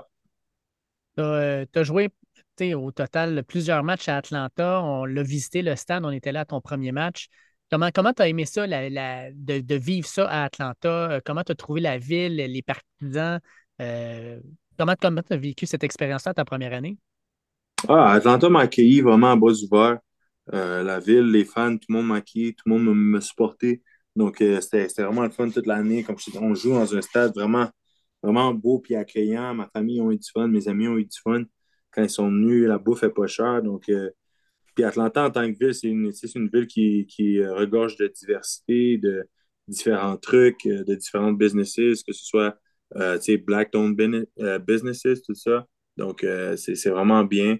Puis, euh, ouais, je suis content d'être ici. Tu sais, euh, à Green Bay ou à, Buffalo, mais je suis, dans, dans une très belle ville qui, qui regorge d'activités puis de, de choses vibrantes. Là début décembre, Matt, il y a eu une invasion de Québécois qui se pointent à New York en grande partie pour voir jouer un certain numéro 65 des Falcons. Euh, nous, premier début, on avait trois autobus. Il y en avait 15 ou 16 au total, des centaines de Québécois. Mais la NFL Canada est embarqué là-dedans. Ils ont donné des trucs à distribuer à tout le monde. Ça a tellement été, malgré la pluie, ça a été un beau tailgate. On a eu du fun. Comment tout a vécu ça sur le terrain? Euh, Victo qui débarque, les Québécois, Alain Reyes qui fait le petit dans le tailgate, ah ouais, par là. Mais non, c'est un, gros party, entre autres, pour toi, Matt. Comment tu l'as vécu? Ah, c'est vraiment le fun. Je pense que tout le monde a eu du fun. Les, les, les, j'ai eu plein de mots positifs par rapport à cet événement-là. Comme je te dis, c'était quelque chose de fou. Là. Même mes coéquipiers m'en ont parlé et tout le monde était impressionné de voir à quel point euh, j'ai le support euh, du Québec. Puis, euh, ouais, comme je te dis, c'était inoubliable. Puis, je pense que l'année prochaine, ça serait fun qu'il y, ait encore plus de gens. Puis, tu sais, qu'on qu'on continue à bâtir là-dessus, puis qu'on bâtisse vraiment une sorte de fanbase pour, euh, pour Atlanta, puis pour les, joueurs de football québécois. Puis, euh, ouais, comme je te dis, je suis content. Puis, euh, sais, je sais que c'est pas, pas tout le monde dans le sport qui a le même support que j'ai. C'est d'avoir le support d'une province là, vraiment tissée qui supporte leurs athlètes locaux. Là, donc, c'est vraiment le fun. C'est clair qu'il y en a de plus des partisans des Falcons euh, au Canada, au Québec. je pense qu'on a distribué 250 sucres. Fait qu'il y en a qui ont déjà les couleurs des Falcons en plein hiver en plus de ça. Ils peuvent porter, euh, ils peuvent porter euh, les couleurs des, Falcons. Puis toi, Matt, justement, ce match-là, tu portais quelque chose à l'effigie du Québec. Michael's Mike Leeds. Tu as choisi des spikes à l'effigie de Football Québec. D'où t'es venu l'idée, man? Puis premièrement, je voulais juste te dire bravo, puis bravo pour ton implication. Ah, merci, merci beaucoup. Mais l'idée m'est venue que, tu sais, tant qu'à prendre une cause ici, tu sais, Atlanta, tu sais, qui est, comment dire, qui est pas vraiment, euh, tu sais, euh, relié à moi d'une certaine manière, euh, tu sais, je voulais retourner à la maison puis, tu sais, faire quelque chose qui a de l'impact ou, tu sais, par, par quelque part, je suis passé, je sais, j'ai passé par Football Québec, puis, tu sais, comment, comment Football Québec a été, tu sais, une grosse impact dans ma carrière de football. Donc, euh, je, je voulais faire quelque chose avec ça. On est rentré en contact avec eux. Tout le monde était vraiment content. Puis on a trouvé euh, quelque chose qui, allait aider les jeunes à, à, faire leur expérience de football Québec puis de Team Québec. Donc, euh, avec les, les Michaels l'enchère va être bientôt. Je ne connais pas la date exacte, mais l'enchère va être bientôt pour les Cleats. Puis tout l'argent qui va être ramassé va aller, au, il, va, il va être mis dans un j'ai pas mes mots en français, mais ça va être mis comme dans un compte, ça va être pour aider les jeunes qui, euh, qui veulent s'inscrire au Football Québec, mais qui n'ont juste pas les moyens. Solide, bravo. Mm-hmm. Puis on va partager euh, l'information oui, certain. Ben, merci beaucoup hein, pour elle, j'apprécie. Puis comme je dis, c'est une cause qui me tient à cœur. Ben, je pense que c'est important d'encourager les jeunes de jouer au football, surtout au Québec. Le football au Québec est en santé. Là, à chaque fois que je viens, il y a de plus en plus de choses qui se passent, plus en plus de camps, plus en plus de, de coachs, d'entraîneurs de support pour les athlètes. Donc, tu sais, en, en, tant qu'ambassadeur pour le football, je pense que c'est la, la, bonne chose d'ordonner, d'ordonner au football au Québec. Puis, voilà. Ça prend des modèles comme vous, là, en plus, tu as, joué contre Benjamin Saint-Just cette année. C'était un match euh, à saveur, euh, j'allais dire québécoise, on va dire poutine, dans le fond. en plus, il a, fait l'interception pour euh, le match. c'est vrai, euh, vrai.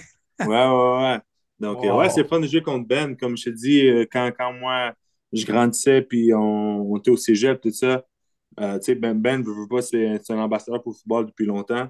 avec lui en allant à Michigan, après jouer en allant à Minnesota, lui aussi a fait le Senior Bowl, puis là, se faire repêcher dans l'NFL. Donc, tu sais, ça, ça, a été un des premiers ambassadeurs. Donc, c'est vraiment, je suis vraiment content de, de, pouvoir le rencontrer et d'échanger nos jerseys. puis je pense que ça, ça démontre aussi la santé du football là, au Québec. Très bon. Qui t'a donné son jersey à son premier match où il réalise une interception. C'est malade. Ah, c'est fou. Hein, c'est vraiment fou. Puis il est en bas à mon sol. Je, vais l'encadrer bientôt. T'en as-tu quelques-uns? Y en a-tu quelques-uns que t'as ramassé cette année?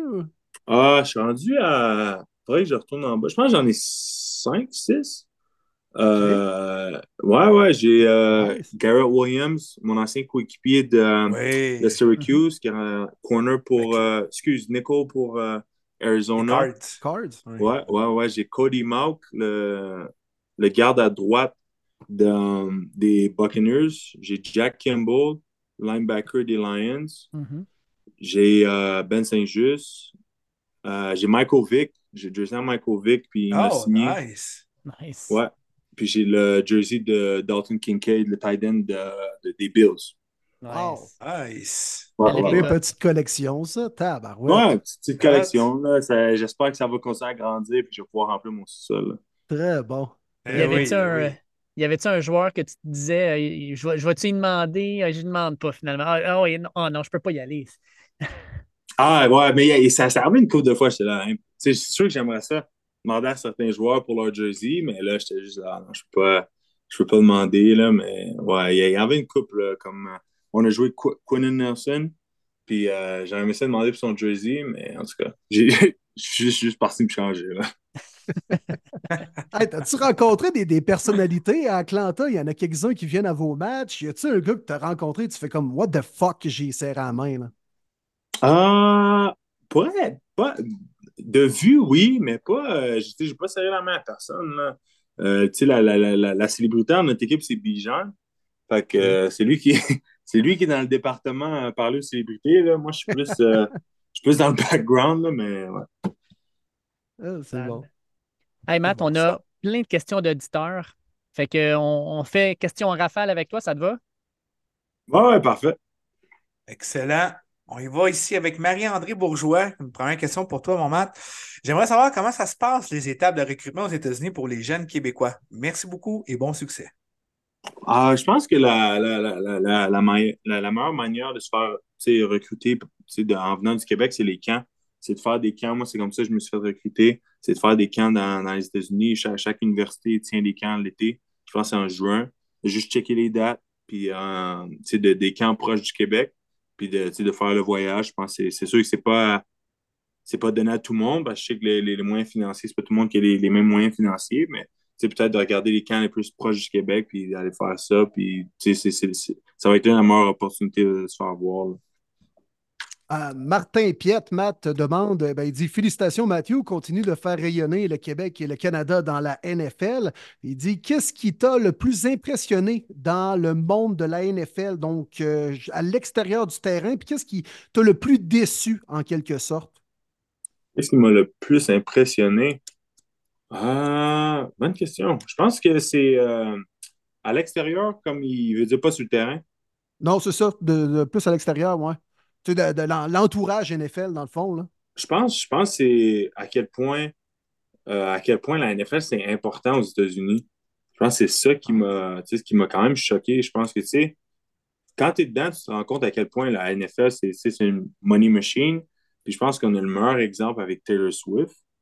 Euh, c'est pas un joueur, c'est pas, tu vois, je veux dire, c'est la copine d'un joueur, mais elle rapporte des millions, euh, non seulement à une organisation, mais à la NFL. Donc, euh, puis que ce soit les, les, talk shows que tu vois sur ESPN, tout ça, tout ça, ça rapporte de l'argent. là. Euh, c'est tout relié au football. Donc, je pense que c'est à quel point, ouais, c'est ça. À quel point la NFL, c'est une money-making machine. Puis, euh, qu'est-ce qui m'a le plus déçu? Euh, qu'est-ce qui m'a le plus déçu? Euh, ben, l'horaire du camp d'entraînement. Quand je me suis rendu compte que ben, tu te lèves à 8 heures puis tu ressors à 8 heures, là, puis euh, que pendant deux semaines, tu dois dormir dans une euh, résidence, là. Je pense que c'est le plus déçu. Je pensais que tu étais sorti de Syracuse. Ouais, c'est ça. Je pensais que j'étais sorti de tout ça. Là. Je pensais... Eh, c'est ça le pro, finalement. Ouais, je, je, je, pensais, je, pensais, qu'on était dans le, je pensais qu'on était dans le show. j'ai Nicolas Baudouin ici qui a une question pour toi, Matt. Quelle a été la plus grosse adaptation dans le pro par rapport à la NCAA, que ce soit la vitesse, la force des gars ou l'horaire dans la NFL? Félicitations pour ta superbe saison. J'aurais tellement aimé t'avoir avec mes Bengals. On a une faiblesse comme left guard. Euh, je pense que je pense que euh, c'est la vitesse de jeu. Puis la, vitesse à, la vitesse à laquelle les gars jouent, puis les gars font le processus d'information. Euh, je pense qu'il était comme, je sais même pas, une demi-seconde, si le coureur voit quelque chose, puis il change le jeu, puis là, il faut que tu fasses les calls par rapport à ça. Et pendant ce temps-là, le coureur est en train de dire sa cadence. Donc, ouais, je pense que c'est la vitesse de jeu. Bill Savard te demande, Matt, selon toi, quels ont été tes points forts cette saison et sur quoi tu vas devoir travailler? Euh, félicitations, tu es un humain extraordinaire en espérant que tu puisses poser ton autographe sur mon chandail un jour. Euh, je pense que les points à travailler, c'est ma technique, que ce soit mes mains en protection de passe ou mon jeu de pied euh, contre la. quand, on bloque contre la course. Puis, euh, c'était quoi l'autre point amélioré? Puis, mon point fort, je pense que je, suis une personne physique. C'est quelque chose que j'ai gardé ça toute ma vie, donc j'ai pas peur du contact. Je pense que c'était un, un, des points forts. Will l'ami te dit Question pour Mathieu. Tout d'abord, félicitations pour ta première saison dans la NFL. Une fierté de voir un gars du centre du Québec dans la grosse ligue. Étant un fan des Steelers de longue date, à quoi puis-je m'attendre comme changement dans l'attaque de mon équipe avec la signature de Arthur Smith comme euh, coordonnateur offensif? Euh, je, pense que Coach Smith est connu pour son wide zone. Je pense que Coach Smith, son identité, c'est de courir la balle. Euh, tu sais, pas quand il était à Tennessee avec Derrick Henry. Euh, ça, ça courait la balle, c'est du wide zone, tout ça. Nous, ici, c'est la même chose. Donc, je pense que c'est vraiment s'attendre à, courir la balle, puis, euh, puis à, avoir un peu une différente identité à l'attaque. Je sais que Steelers, ils passent beaucoup la balle. en tout cas, ça serait un guess, ce serait voir un changement dans un peu plus de, de course. On a ici Éric Champagne qui nous pose la question. Euh, question pour Mathieu. Quel est le match qui t'a le plus marqué cette saison et pourquoi? J'imagine que c'est celle des Lions, comme tu nous en as parlé tantôt. Si possible, une deuxième question. As-tu été durement affecté par les blessures cette année? Bon show, la gang. Ah, j'ai cogné sur du bois, mais j'ai pas, heureusement, j'ai pas été affecté par les blessures euh, cette année. Puis oui, effectivement, comme je te dis, la truc la plus impressionnante, c'était le stade des, Lions, puis leur environnement, puis leurs fans.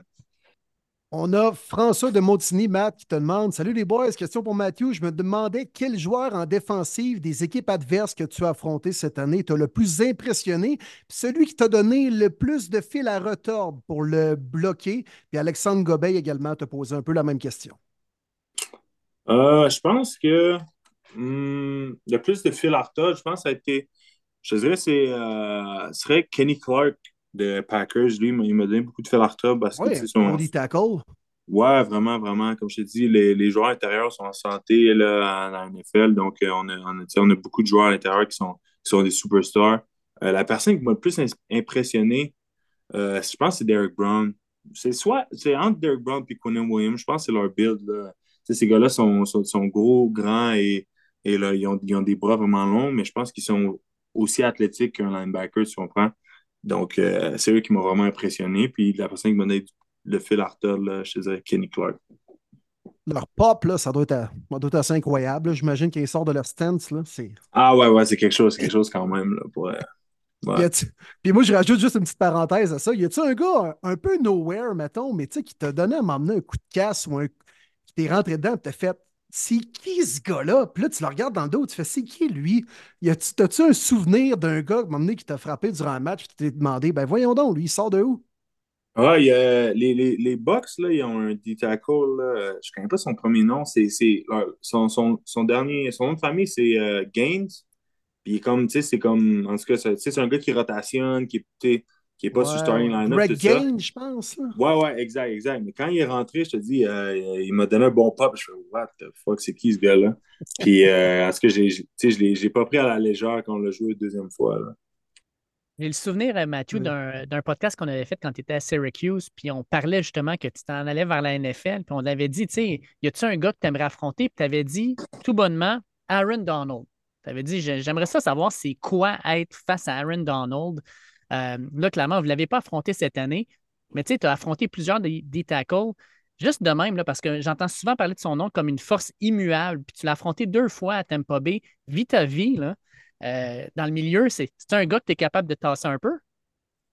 C'est un gros bonhomme, c'est un gros bonhomme. Je pense que un gars comme ça, il faut que tu le fatigues pour avoir au moins une chance de, de le bloquer. Puis euh, ça arrivait à quelques reprises, là, il, m'a lancé à une main comme si j'étais une poupée. Mais euh, je pense que quand je suis fier de ma performance contre lui, puis, euh, mais ouais, c'est vraiment un gros, gros, gros bonhomme. Là. Écoute, vraiment lourd. Mais comme je dis, ces gars-là, il faut, faut, juste tes fatigues, il faut que tu utilises tes forces contre eux. Puis moi, ça, j'ai fait, là, comme je dis, je, suis un, je, suis un, gars en shape, puis je suis un gars qui est capable de jouer toute la game à la même intensité. Donc, euh, tu sais, j'ai fait ça, puis, tu sais, vers lui, vers la fin de la game, il commençait à, tu vois, ça bédaine un peu, euh, il y, a beaucoup de sueur, là, puis il respirait fort, tout ça, c'est quand même bon, hein, c'est quand même. Et on a un dernier, je dirais plus commentaire, c'est pas une question, puis je pense que ça vient euh, pas juste de lui, mais on va le nommer. Manu Arsenault. Quelle belle année pour Mathieu. Honnêtement, j'ai été suivi toute l'année et tu peux être fier d'avoir été aussi bon comme dans ta saison recrue. Tu fais vivre l'espoir des jeunes au Québec, puis chapeau pour vrai. J'espère te croiser un jour et te serrer tes mains de géant, puis continue ta belle job. Tout le Québec est derrière toi, mon job. Ah, ben merci beaucoup. C'est des mots qui fait, qui vraiment chaud au cœur, puis qui, tu sais, je veux pas, je fais ça, puis juste d'avoir le support. Tu sais, des fois, il y a des, des, journées qui sont difficiles, des, matchs qui sont difficiles, des matchs qui ne tombent pas, tu sais, la manière que tu, tu veux, mais tu en as le support de tout le monde derrière moi. Je pense que c'est ça aussi qui me sert de motivation à me lever à chaque matin puis à essayer de me dépasser. Là. Très bon, man. Très bon. Hey, Matt, avant qu'on te laisse, petite question rapide demain parce qu'on va le faire avec tous nos collaborateurs. C'est quoi ta prédiction pour le Super Bowl, à part le fait qu'on va voir Taylor Swift la moitié du temps? Je pense, je pense que les, les, les Chiefs vont gagner encore. Euh, je suis pas vendu sur les 49ers. Je pense qu'ils sont pas assez euh, consistants pour euh, jouer une game de 60 minutes avec les Chiefs. Quand je te dis, les Chiefs, been, been. Puis, ils ont, ils, ont, ils, ont, toute la confiance du monde, ils ont tout le support du monde. Puis, effectivement, on risque de voir Taylor Swift assez souvent. Mais écoute, je, je suis comme tout le monde, je vais être devant ma TV, là, puis ouais. Si au moins d'un bord, on avait pu se consoler avec Eminem, c'est même pas le cas, tu sais. Fait que là, ouais, exact. C'est ça qui arrive. On, on, va faire avec Taylor Swift, je pense. Mais là, pour ton menu du Super Bowl, Matt, vas-tu avoir des chips au ketchup et des biscuits au feu d'érable ou? Normalement, j'ai pas de partie de Super Bowl cette année parce que je suis comme. Je m'en vais en vacances euh, la semaine prochaine, fait que j'ai regardé du Mexique. Fait que, euh, c'est cool. Ouais, ouais. Fait que, euh, en espérant ouais, en espérant qu'il va avoir le, le poste, là. Mais, euh, ouais, c'est ça. Je pense pas que là-bas, tu vas trouver des chips au ketchup, hein? Non, je pense pas. D'ailleurs, ça, ça, a été quand même viral cette année, ces réseaux sociaux, mais juste en terminant, ça a été quoi un peu la réaction quand toi tu faisais ça, puis la réaction de tes coéquipiers, là, quand t'amenais des chips au ketchup dans le vestiaire, puis des euh, biscuits au feu d'érable, puis ah ouais, B. John, puis Calais Kimball, goûtez à ça, puis dites-moi votre appréciation. Non, je pense que les gars, les gars ont trouvé ça le fun. Je pense que c'est quelque chose de différent, puis les gars ont apprécié, puis ont embarqué dedans. Puis, euh, tu sais, les chips au ketchup, ils n'ont pas passé au comité, mais les, euh, les, biscuits puis les chips all dress, là, par exemple, tout le, monde, euh, tout le monde a vraiment aimé. Fait que c'est quelque chose de vraiment drôle, puis c'est le fun à faire. That's it. Bon, je suis assez d'accord avec les Américains aussi. Les chips au ketchup, c'est pas très, très bon, là. Overrated un peu, Ah oui, un peu pas mal. Mais là, à un moment donné, il va falloir que tu leur fasses goûter de la vraie poutine de Victo du Québec, hein? Ah, c'est dans les plans. J'aimerais ça faire ça pour les OTAs, là apporter du, du bon fromage Victoria, mais c'est dans les plans, c'est dans les plans. OK, that's it, that's it. Là, ils vont trouver ça bon, je suis convaincu. Ils vont être vendus. Là. Ah, la première bouchée, man. C'est clair, c'est clair. Hey Mathieu, un énorme merci. C'est toujours un plaisir de te recevoir. Je suis persuadé d'ailleurs que nos auditeurs sont très contents de t'entendre, d'avoir pu avoir un peu de tes nouvelles. Puis écoute, on va te souhaiter un bon off-season, des bonnes vacances. Euh, Profite-en pour euh, recharger les batteries on a déjà hâte de te voir euh, ben, en septembre, quand la saison va recommencer pour euh, ta deuxième dans la NFL. Exact. Ben, merci de m'avoir reçu. C'est toujours fun de parler avec vous. Puis, comme je t'ai dit, j'ai hâte de, vous voir à Atlanta là, ou soit à Victo. Euh, je suis en train de planifier quelques trucs là, pour le off-season après le TS à Victo. Fait d'après moi, on va se voir à Victo cet été. Yes, sir. Nice. That's it. Super. C'est good. Ben, écoute, plein de projets, c'est excitant. That's Ben oui, un grand merci, Matt, de ta présence. Merci. Toujours le fun de jaser. Merci de ta générosité. Ah, il n'y a pas Merci, de quoi, Matt. merci à vous. Bonnes vacances. Merci, bonne vacances. Yes. Ah, toujours intéressant de piquer un brin de jasette à notre euh, ancien collaborateur, mais toujours quand même partenaire du podcast, Mathieu Bergeron, membre des Falcons d'Atlanta. D'ailleurs, la recrue par excellence des Falcons cette année, votée par l'organisation elle-même, quand même pas rien. Puis Matthew, hein, toujours smart, toujours généreux comme, comme à son habitude, nous a bien parlé de sa saison, puis également sa vie en général. Toujours intéressant. J'espère que les gens à l'écoute, vous avez bien aimé aussi. Oui, absolument. C'est vraiment cool qu'on se donne de, du temps d'antenne, puis vraiment être présent pour vous, les fans, les auditeurs. C'est vous les plus grands gagnants de toute cette histoire. Yes, sir. Écoutez, les boys, on avait euh, trois petites questions euh, d'auditeurs. Euh, je pense qu'on y a répondu, mais Manu Arsenault dit Salut les boys, je rends hommage à David Gilbert. My God, quand même. Hein? Quelle belle saison de tes Lions bleus. Puis 100% d'accord avec toi, avec Manu. Personne ne vous voyait en finale d'association. Quelle équipe quand même. Ma question est pour Dave. Qu'est-ce qui manque à tes Lions pour passer à la prochaine étape? Euh, Manu, je pense que la question, euh, c'est sincèrement intéressant avec euh, tout le monde qui revient. Je pense que c'est une équipe qui va avoir besoin d'un petit peu d'aide dans la tertiaire. Puis encore une fois, peut-être quelqu'un qui va donner un coup de main à Hutchison sur la pression du corps arrière. On pensait que Houston allait faire la job cette année. Il n'a clairement pas été aussi bon qu'il a été à son année recrue. Fait peut-être d'aller chercher un autre joueur de ligne ou aller chercher quelqu'un dans la tertiaire parce qu'à l'attaque, ben, avec le retour de Jameson Williams qui a commencé à performer un peu plus, peut-être un receveur en troisième ronde, quatrième ronde, un agent libre, un gros bonhomme. Là. Euh, puis ça devrait être pas pire, mais on a des belles pièces. Là. Pour moi, je pense que ça, ça c'est winner. Puis On aussi, repêche bien du côté libres. des Lions. On repêche très, très bien. Maintenant, les agents libres vont être vraiment intéressés à la Détroit. Fait que ça, c'est un plus. Tu n'auras pas besoin Ouais. de les surpayer. Jérémy Lemay nous dit Salut les boys, mes sympathies à Dave. Écoute, il n'y a personne qui est mort, mais pas de trouble. Euh, si on revient sur les finales de conférence, Chiefs contre Ravens, j'ai trouvé l'arbitrage très merdique, mais les Ravens mé- méritaient, euh, ne méritaient pas de l'emporter. Et quel match Lyon vs 49ers. J'avais pas de favori, mais j'avais pas mal pris pour les Lions. Un Super Bowl qui me laisse amer pour plusieurs raisons. Ben, écoute, on l'a dit nous autres ici, je pense que ça nous laisse un petit peu amer, mon. Jérémy. 100% d'accord Ouais. avec toi. Pas à cause des arbitres, moi, par contre. Là. Ben, les Ravens étaient indisciplinés, honnêtement. Très surpris. Très surpris. Surtout d'une équipe coachée par John Harbaugh, j'ai été très surpris.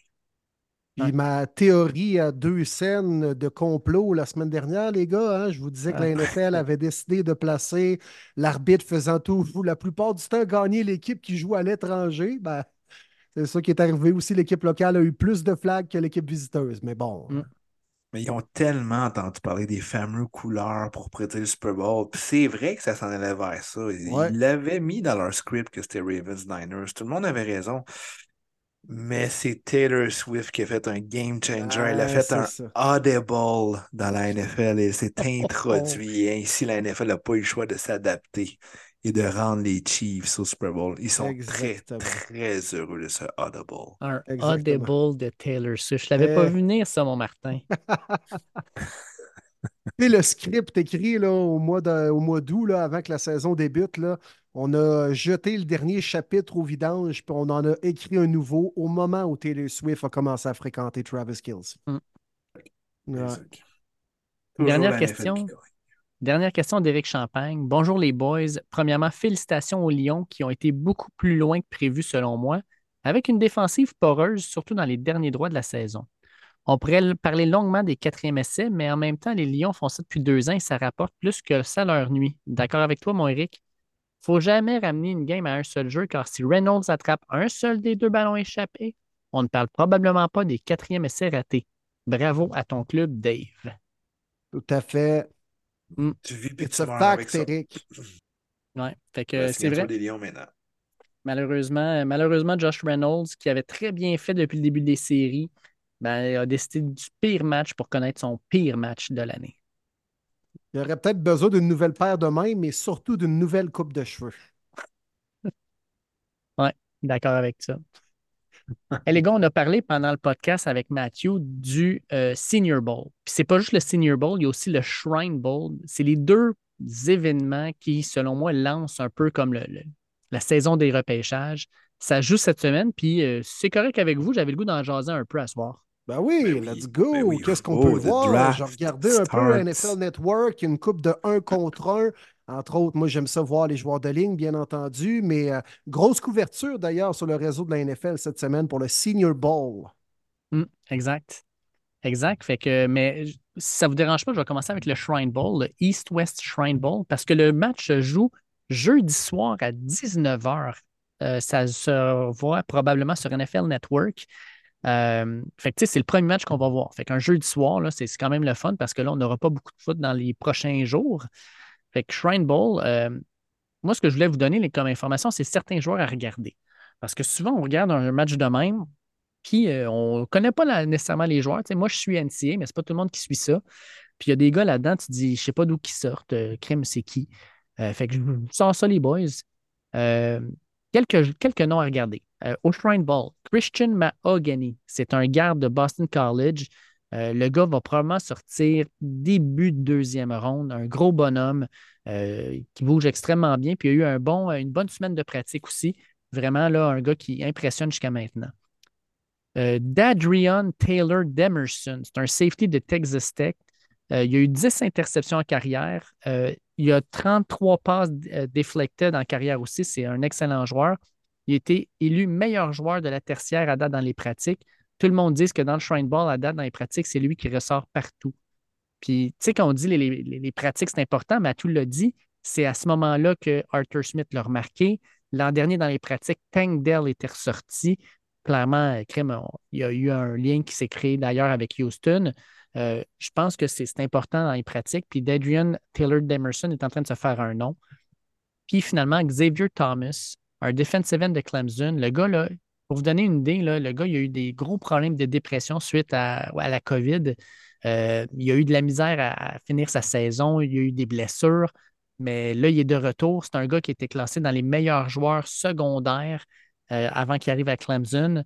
Euh, il impressionne, semblerait-il, que peu importe le joueur de ligne offensive qu'on lui met devant, il domine, il est rapide, il est puissant avec ses mains. Un gars à garder dans, son, dans son radar. Hmm, Belle histoire. Ouais. Très intéressant. Si ça vous tente de voir des noms que vous connaissez, ben, il y a le corps arrière Talia Toigavaloa, le frère de toi qui est là. Puis on a aussi Frank Gore Jr., le fils de Frank Gore, qui a joué avec Southern Miss, puis qui avait gagné un. Il avait battu un record d'un ball NCA l'an dernier. Il avait couru pour 329 verges contre Rice. Mais lui, avec aussi, est au, euh, est au Shrine Bowl. Fait que deux noms aussi là, qui vont probablement euh, sonner des cloches avec du monde. Pour l'IA, il jouait encore à Maryland, hein, c'est bien Oui, ça? exactement. Il joue à. Maryland. Puis il a exactement les mêmes questions qu'avec son frère. C'est-à-dire, il est Ouais, hein. trop petit, puis il n'a pas un assez gros bras? La même affaire, hein. dans le même moule. Pareil. gaucher aussi? Euh, je pense que non, je pense qu'il est droitier. OK. Comme la grande majorité des corps arrière. là. Puis voulez-vous la belle histoire de ce Shrine Ball-là, les boys? Puis c'est une histoire canadienne. Le gars s'appelle. Qu- Quantez Stiggers. Le gars est un euh, demi de coin de 22 ans. Le gars a joué dans la FCS Arena League. Pour l'histoire, son père est mort d'un accident d'auto en 2020. Son frère est devenu paraplégique suite à un accident de football qui a touché sa colonne vertébrale. Suite à ça, il a complètement arrêté de football. Puis euh, finalement, Crème, sa mère a dit Tu devrais recommencer. Fait que c'est ramassé dans le, le- le Fan Control Football Arena League. là. On en avait parlé euh, il y a une couple d'années. Euh, il a joué un peu, puis Crème, il y a un gars des Argonauts de Toronto qui l'a vu jouer, puis il a fait comme Crème, je, serais prêt à te donner un contrat. Fait que le gars est allé jouer avec les Argonauts l'année dernière. Il a été nommé recrue de l'année de l'année dans la LCF. La NFL l'a vu, puis a fait comme, vous savez quoi, 22 ans, ce gars-là, malgré le fait qu'il n'est pas allé à l'université américaine, on va dire que le gars est éligible au draft, puis il est éligible cette année. Fait qu'il y a Hmm. beaucoup de monde qui l'a regardé jouer Wow. dans la CFL, puis que Crème, euh, peut-être qu'il y a une chance de faire la NFL cette année. Wow! Très cool. Quand même. Tabarouette, grosse histoire. Belle histoire. C'est Ah, intéressant. il était Tabarouette, ça. dominant cette année avec les Argos. hein. Fait que non, je trouvais ça vraiment beau comme histoire, là, avec euh, tout ce qui s'est passé dans sa famille, là, qui, qui décide de remonter tout ça, puis que Crème, là, il y a une chance de faire la NFL, c'est malade. Wow! Très cool. Ouais, Très bon. cool. Fait que là, on est rendu Senior Bowl.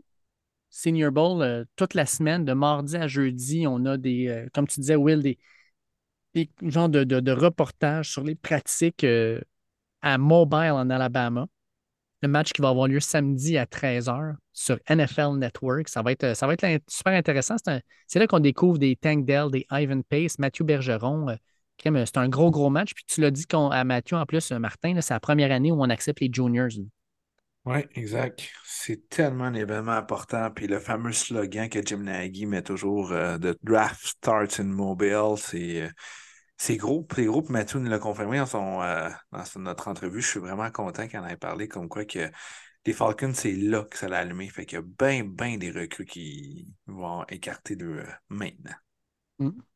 Ah, puis c'est fou, là, tu fais ta confrontation au line D-line un contre un, il y a à peu près euh, 60 gars en short à côté ou euh, avec euh, leur Bermuda qui sont avec le petit chronomètre en train de t'épier, puis aucune émotion que tu gagnes ou tu perds ton duel.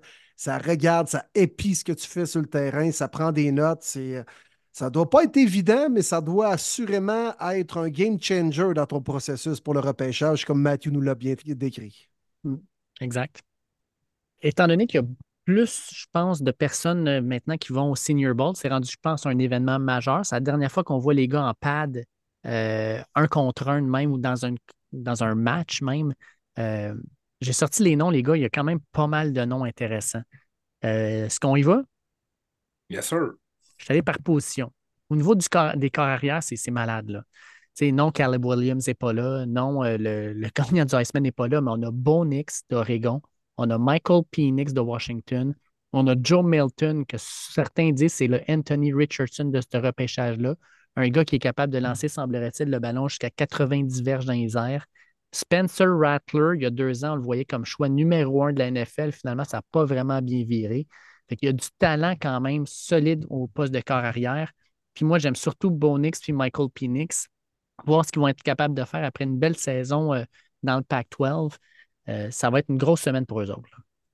Puis des gars qui, euh, je trouve ça cool quand même, qui participent au Senior Bowl, parce que c'est- des gars qui auraient pu faire l'impasse là-dessus, étant donné qu'on est pratiquement sûr de sortir en première ronde, mais en même temps, on peut clairement se donner plus d'atouts dans notre draft stock, comme on dit dans le Mhm. jargon, pour euh, peut-être justement, au lieu d'être le quatrième carrière repêché, tu peux devenir le deuxième, le troisième. Ça fait quand même une énorme différence au niveau juste du contrat, puis au niveau de l'équipe où tu peux te, te ramasser également. Fait que je, trou- je trouve ça cool. Puis, mais semble, Dave, euh, juste du, du regard extérieur, il y a plus en plus de choix de première ronde, de deuxième ronde qui vont participer au Senior Bowl, qu'on voyait peut-être un peu moins dans les dernières années. C'était plus des gars de trop à partir de troisième ronde en montant. Mhm. Oui, exact. Je pense que Nagy fait une super belle job d'organisation, puis non seulement ça, mais de relations publiques. Euh, je pense que la façon dont il en parle, ses connexions, euh, ça l'a beaucoup aidé à prendre cet événement-là puis à le, le lever. Puis c'est pas juste ça. Après ça, c'est de voir que les gars qui étaient là sont maintenant dans la NFL, puis ils performent bien. Qui crime le gars, on le voyait, mettons, cinquième, sixième round, il est allé au Senior Bowl. Finalement, il est sorti deuxième round, il a fait du cash en masse. Hey, let's go. Je trouve ça vraiment intéressant. Puis en passant, Michael Penix, jusqu'à maintenant, c'est le corps arrière qui est le plus apprécié des, euh, des experts qui sont sur place. Là. Puis c'est pas, pas surprenant. là. On l'a vu jouer contre Texas. Là. Son D-ball est magnifique. Euh, à date, il surprend beaucoup. là. Maintenant, je veux voir de- contre des défensives NFL. J'ai Ouais, hâte de voir ta pression. C'est- Il n'y aura, pas une super ligne offensive. Puis il ne s'est pas fait saquer tant que ça à Washington. Puis il n'était pas derrière la meilleure ligne offensive. J'ai hâte de voir, moi, avec ce qu'il va faire. Porteur de ballon, ce n'est pas une grosse euh, année. Euh, un petit nom que euh, peut-être à rappeler, puis qui est quand même d'une petite université, l'université de New Hampshire. C'est juste à côté d'ici, ça. Dylan Lobby. Il a amassé 3000 verges en, en deux années. Puis jusqu'à maintenant, là, ce qu'on voit, c'est que c'est un gars qui a, des cotes hallucinants. Puis surtout, qui a, tu sais, comme arrêté à rapidité. L'explosivité est, énorme. Fait que peut-être un petit nom, euh, Dylan Lobby à regarder. Euh, mais le reste des porteurs de ballon, d'après moi, il n'y aura pas grand monde qui va sortir. Première ronde, c'est sûr qu'il n'y en aura pas un. Deuxième ronde, peut-être un, même peut-être deux, mais pas grand-chose. Ce n'est pas une grosse année de porteurs de ballon. Au niveau des receveurs, on le sait, c'est une très, très, très grosse année de receveurs. Les gros noms ne sont pas là. Euh, Marvin Harrison n'a rien à gagner en, en Non, allant là. non. Kian Coleman non plus. Malik Neighbors non plus. Mais il y a certains noms quand même intéressants. Un des noms qui est vraiment le fun, là, Luke McCaffrey, les boys. Ça vous dit quelque chose, ça, le nom McCaffrey? Hmm, vaguement. Ouais, c'est le, petit frère de Christian, c'est le, bébé de la famille. Les, quatre gars ont joué au football, euh, trois porteurs de ballon, puis euh, un, euh, un QB. Puis Luke McCaffrey, lui, il se présente plus comme un receveur. Il a joué porteur de ballon, mais il veut être un receveur. Il a joué à Rice. Il a les gènes. Il est un peu plus grand, un peu plus gros Christian. Mais j'ai hâte de voir ce qu'il va être capable de faire, sincèrement, parce que c'est un gars qui, qui, le nom, ça sonne une cloche à tout le monde. un peu comme le père Ed, dans le fond, il veut plus jouer receveur. Exact. Exact. Euh, à date, un des receveurs qui fait le plus jaser, c'est Roman Wilson de Michigan. Il a impressionné euh, ultra rapide, créé une séparation presque instantanée. Euh, il a été vraiment bon. Mais il y a deux noms, moi, les gars, que je veux absolument parler. Devin Tez Walker, le gars est à UNC. Il a, transféré parce qu'il voulait se rapprocher de sa famille. Il n'a pas joué les premiers matchs de la saison. Il a joué avec Drake May. C'était un marchand de vitesse. Il est, vraiment impressionnant. Quand il est rentré, automatiquement, l'attaque de UNC a changé. J'ai hâte de voir cette année, euh, euh, ben, pas cette année, mais plutôt au Senior Bowl, comment il va être capable de se débrouiller. Il y a deux receveurs blancs. On n'en voit pas beaucoup, mais Lan McConkey puis Ricky Purcell. Lan McConkey, on l'appelait Big Bad Lad. Euh, c'est un gars qui me fait penser beaucoup à Cooper Cup. Puis Ricky Purcell, même genre aussi de receveur, c'est des receveurs intelligents clairement, physiquement, ils n'ont pas les atouts athlétiques, mettons, d'un Justin Jefferson ou d'un euh, Jamar Chase, mais c'est des gars qui sont intelligents. Ils vont être capables de leurrer leurs défenseurs avec leur, feinte, avec la façon dont ils vont courir les routes, puis qui vont être tout le temps en, séparation, qui vont toujours trouver une façon d'aller chercher un 2-3 pieds de séparation pour aller chercher le ballon. Deux gars qui vont sortir probablement troisième, quatrième ronde, mais qui vont rendre l'équipe qui les sélectionne extrêmement heureux je pense qu'ils vont connaître une belle semaine. On va les voir vraiment dans leur côté tactique. Et si c'est des gars comme Cooper Cup en troisième ronde, ça peut devenir rapidement de très grands vols. Oui, exact. Puis il y a même eu Pukanakwa l'année passée en cinquième ronde. Il était tellement des contributeurs maintenant, dans, autre que la première ronde, comme on va savoir. Mm. Ouais. bien les Rams en ramasser un des deux. ça se peut très bien. Euh, l'an dernier, je ne sais pas si vous vous rappelez, mais le Senior Bowl, c'était loadé de gros joueurs de ligne. Là. On peut penser justement à Mathieu Bergeron, mais plusieurs des gars qui étaient là ont été dans la NFL, repêchés dans les deux premières rondes, puis qui ont bien performé la première saison. Je vous dirais que cette année, ça va être encore ça. Il y a des énormes joueurs de ligne à l'attaque qui sont là. Le meilleur, c'est Taliesin Fuaga d'Oregon State. Certains le voient sortir deuxième overall tackle derrière un certain Joe Alt. On a Troy Fotanu qui a joué avec Washington. On l'a vu en séries éliminatoires. Il a très bien fait dans les deux matchs. Euh, Tyler Guyton de Oklahoma. Le gars a joué au total peut-être euh, trois, quatre années maximum comme tackle parce que c'est un defensive end. Ils l'ont mis même tight end à TCU. Finalement, ils l'ont mis euh, offensive tackle à Oklahoma. Le gars, il a des qualités athlétiques indéniables, mais il n'a pas beaucoup d'expérience. C'est un projet. Euh, Cedric Van Pran, c'est le centre de Georgia. On le considère comme l'un des meilleurs centres. Euh, Trevor Keegan de Michigan, qui a été excellent pendant les séries pour les champions nationaux. Puis Kingsley Suamataya, euh, qui est un joueur aussi là, qui pourrait être vraiment intéressant, qui pourrait sortir dans les deux premières rondes. Fait beaucoup, beaucoup de talent dans la position de O-line cette année au Senior Bowl du bon lineman, des gars qui, durant la semaine, vont autant pratiquer comme garde, comme tackle, un peu comme Matthew nous expliquait tantôt. C'est des gars, souvent, on teste leur polyvalence, puis parce que, tu sais, c'est pas tout le monde qui va jouer les quatre corps comme partant vraiment. Là. Des fois, on va les placer dans une autre situation où on veut simplement jouer un corps comme partant. Que c'est le temps de te faire valoir souvent durant les pratiques en one-on-one pour démontrer que tu es capable de jouer garde, capable de jouer tackle. C'est là que les gars gagnent des points. Hmm. D-line, c'est pas une grosse année, mais on a deux gars de Texas qui sortent, Byron Murphy de second, puis surtout Dre Sweat. Euh, ces deux gars-là, euh, physique imposant, euh, premier pas extrêmement rapide, violent avec leurs mains. Darius Robinson de Missouri, un autre gars qui a impressionné beaucoup cette année, qui a eu des super statistiques. fait c'est quand même les gars que je, vois beaucoup. Puis celui qui a impressionné jusqu'à maintenant, Adesa Isaac, de Penn State. Il y a eu 7,5 sacs du corps cette année, mais surtout, on aime euh, sa polyvalence. C'est un gars qui peut jouer autant la course que la passe. Euh, puis on a aimé ce qu'on a vu cette année. Puis depuis le début des pratiques, il performe très bien. Linebacker, même affaire, c'est pas une grande année. On pense que peut-être un seul linebacker pourrait sortir en première ronde et son nom, c'est Layatu Latu. Il sort de Oregon State, euh, de UCLA plutôt. UCLA, euh, On le voit sortir top 10. Ça, je trouve ça cool que le gars il est top 10 dans, dans les, classements. Il fait comme moi, moi, m'a pointé quand même au Senior Bowl. Fait qu'il est là. Puis je pense qu'il est là pour montrer au monde que c'est pas un fruit pie, que le gars va être là dans la NFL aussi. Lui, il peut jouer Edge aussi, je crois. Oui, exact. Il y en a qui le classent linebacker, d'autres le mettent Edge. Il a joué les deux positions à UCLA, puis il était dominant peu importe où il allait. Ça devrait être un gars quand même qu'on amène plus sur le coin de la ligne comme chasseur de quart dans la NFL, j'imagine. Oui, exact. On va sûrement y faire manger euh, la bonne bouffe américaine pour le faire grossir un peu plus. Petit peu de poutine de Victo, là. Non, non. il reste les defensive backs, les boys. Euh, il y a des noms vraiment intéressants. Quinian Mitchell de Toledo. Selon PFF, ça a été le meilleur corner cette année. Puis je vous le dis, euh, il ressort à chacune des reps qu'il y a cette semaine, à chaque pratique, quand le voit sur le terrain, il ressort, il est extraordinaire, des hanches ultra rapides, très fluide dans ses mouvements. Euh, c'est lui qui a le plus de passes déflectées dans NSC dans les deux dernières saisons. Il est partout sur le terrain. Mais on a plein de joueurs. Le defensive back, c'est une belle année. Un nom à garder en tête, Sione Vaki, safety de Utah. Cette année, Utah était dans la merde à cause de toutes les blessures qu'il y avait. Ils l'ont fait jouer receveur et running back, puis les deux fois, il a ramassé au-dessus de 100 verges. Mais au départ, c'est un safety. Fait que le gars, c'est un athlète, clairement. Puis on ajoute aussi au, niveau des noms, là, Javon Bullard de Georgia dans une tertiaire qui n'avait aucun maudit bon sens.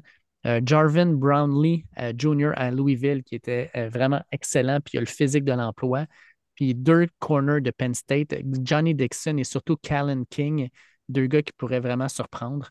Fait que, ouais, pas mal de noms là, au final euh, que je viens de donner, là, mais ça va être le fun de les suivre euh, cette semaine, puis surtout euh, lors du match de samedi. Très bon travail, mon Dave. Très bon travail. C'est intéressant, je pense, pour les gens qui veulent regarder justement le Senior Bowl. Ça va être diffusé à NFL Network, tout comme le Shrine le jeudi soir, comme tu disais, Dave. Mm-hmm. c'est un beau portrait pour, tu sais, avec Senior Bowl.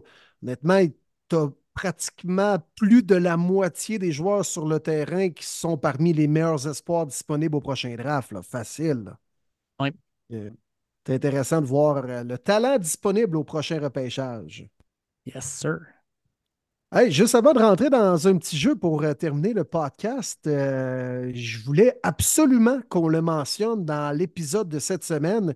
Puis on jasait avec un Québécois qui évolue dans la NFL euh, il y a quelques instants à peine, Mathieu Bergeron, mais il y en a un autre qui a évolué dernièrement dans la NFL, un Québécois, un gars de chez nous qui décide d'accrocher ses crampons pour de bon, Anthony Auclair.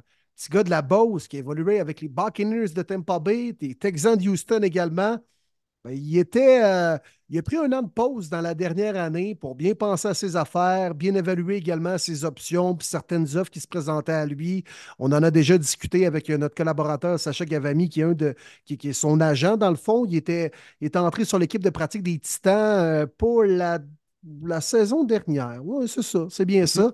Euh, puis euh, finalement, ben, il a confirmé la nouvelle sur ses réseaux sociaux. Donc, Anthony Auclair décide de, passer un autre appel au niveau de sa carrière de joueur, mais j'ai bien l'impression qu'il va s'impliquer comme entraîneur. On l'a déjà vu un peu dans euh, l'entourage du Rouge de l'Université Laval, son alma mater. C'est un gars qui est quand même très près de Glenn Constantin, l'entraîneur-chef, et de Mathieu Bertrand aussi. Je ne serais pas surpris de le voir entraîneur de position avec le Rouge prochainement. Il y a également un camp de football avec son frère Adam qui évolue dans la Ligue canadienne. Superbe carrière quand même, honnêtement, 56 matchs dans la NFL comme joueur non repêché en ayant évolué au football universitaire canadien quand même pas n'importe qui qui réussit un tel exploit. Fait que, il a gagné le Super Bowl par la bande, faisait partie de l'édition des Bucks en saison 2020 Super Bowl 2021, bien sûr avec Tom Brady. Il était dans cette équipe, pas habillé pour le match, mais quand même, faisait partie de l'organisation. Il a une bague du Super Bowl,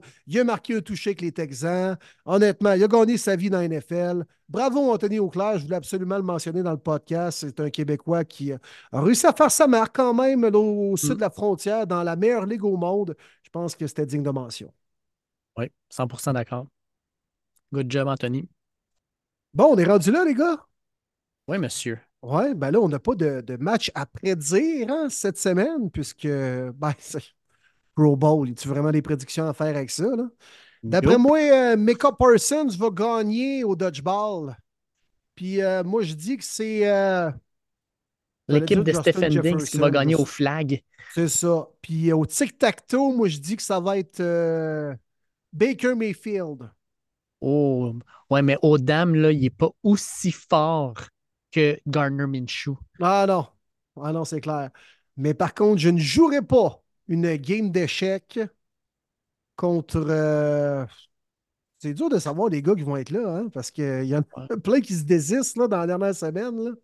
J'allais dire Ouais. Mahomes, mais ils ne seront pas là. euh. Un joueur de ligne, peut-être. D'habitude, c'est les plus brillants, souvent. Là. Ouais, d'habitude. Un vais Chris Lindstrom, mettons. Là.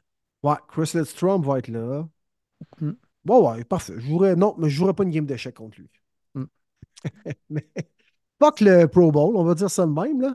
Mais on, on va terminer en faisant des prédictions, les boys, dans ce podcast de premier début, mais des prédictions qui ne sont pas nécessairement sur un match, mais bien sur les honneurs individuels de la NFL en cette saison 2023, puisque la cérémonie aura lieu le 8 février, c'est-à-dire la journée où on va publier notre podcast spécial Super Bowl.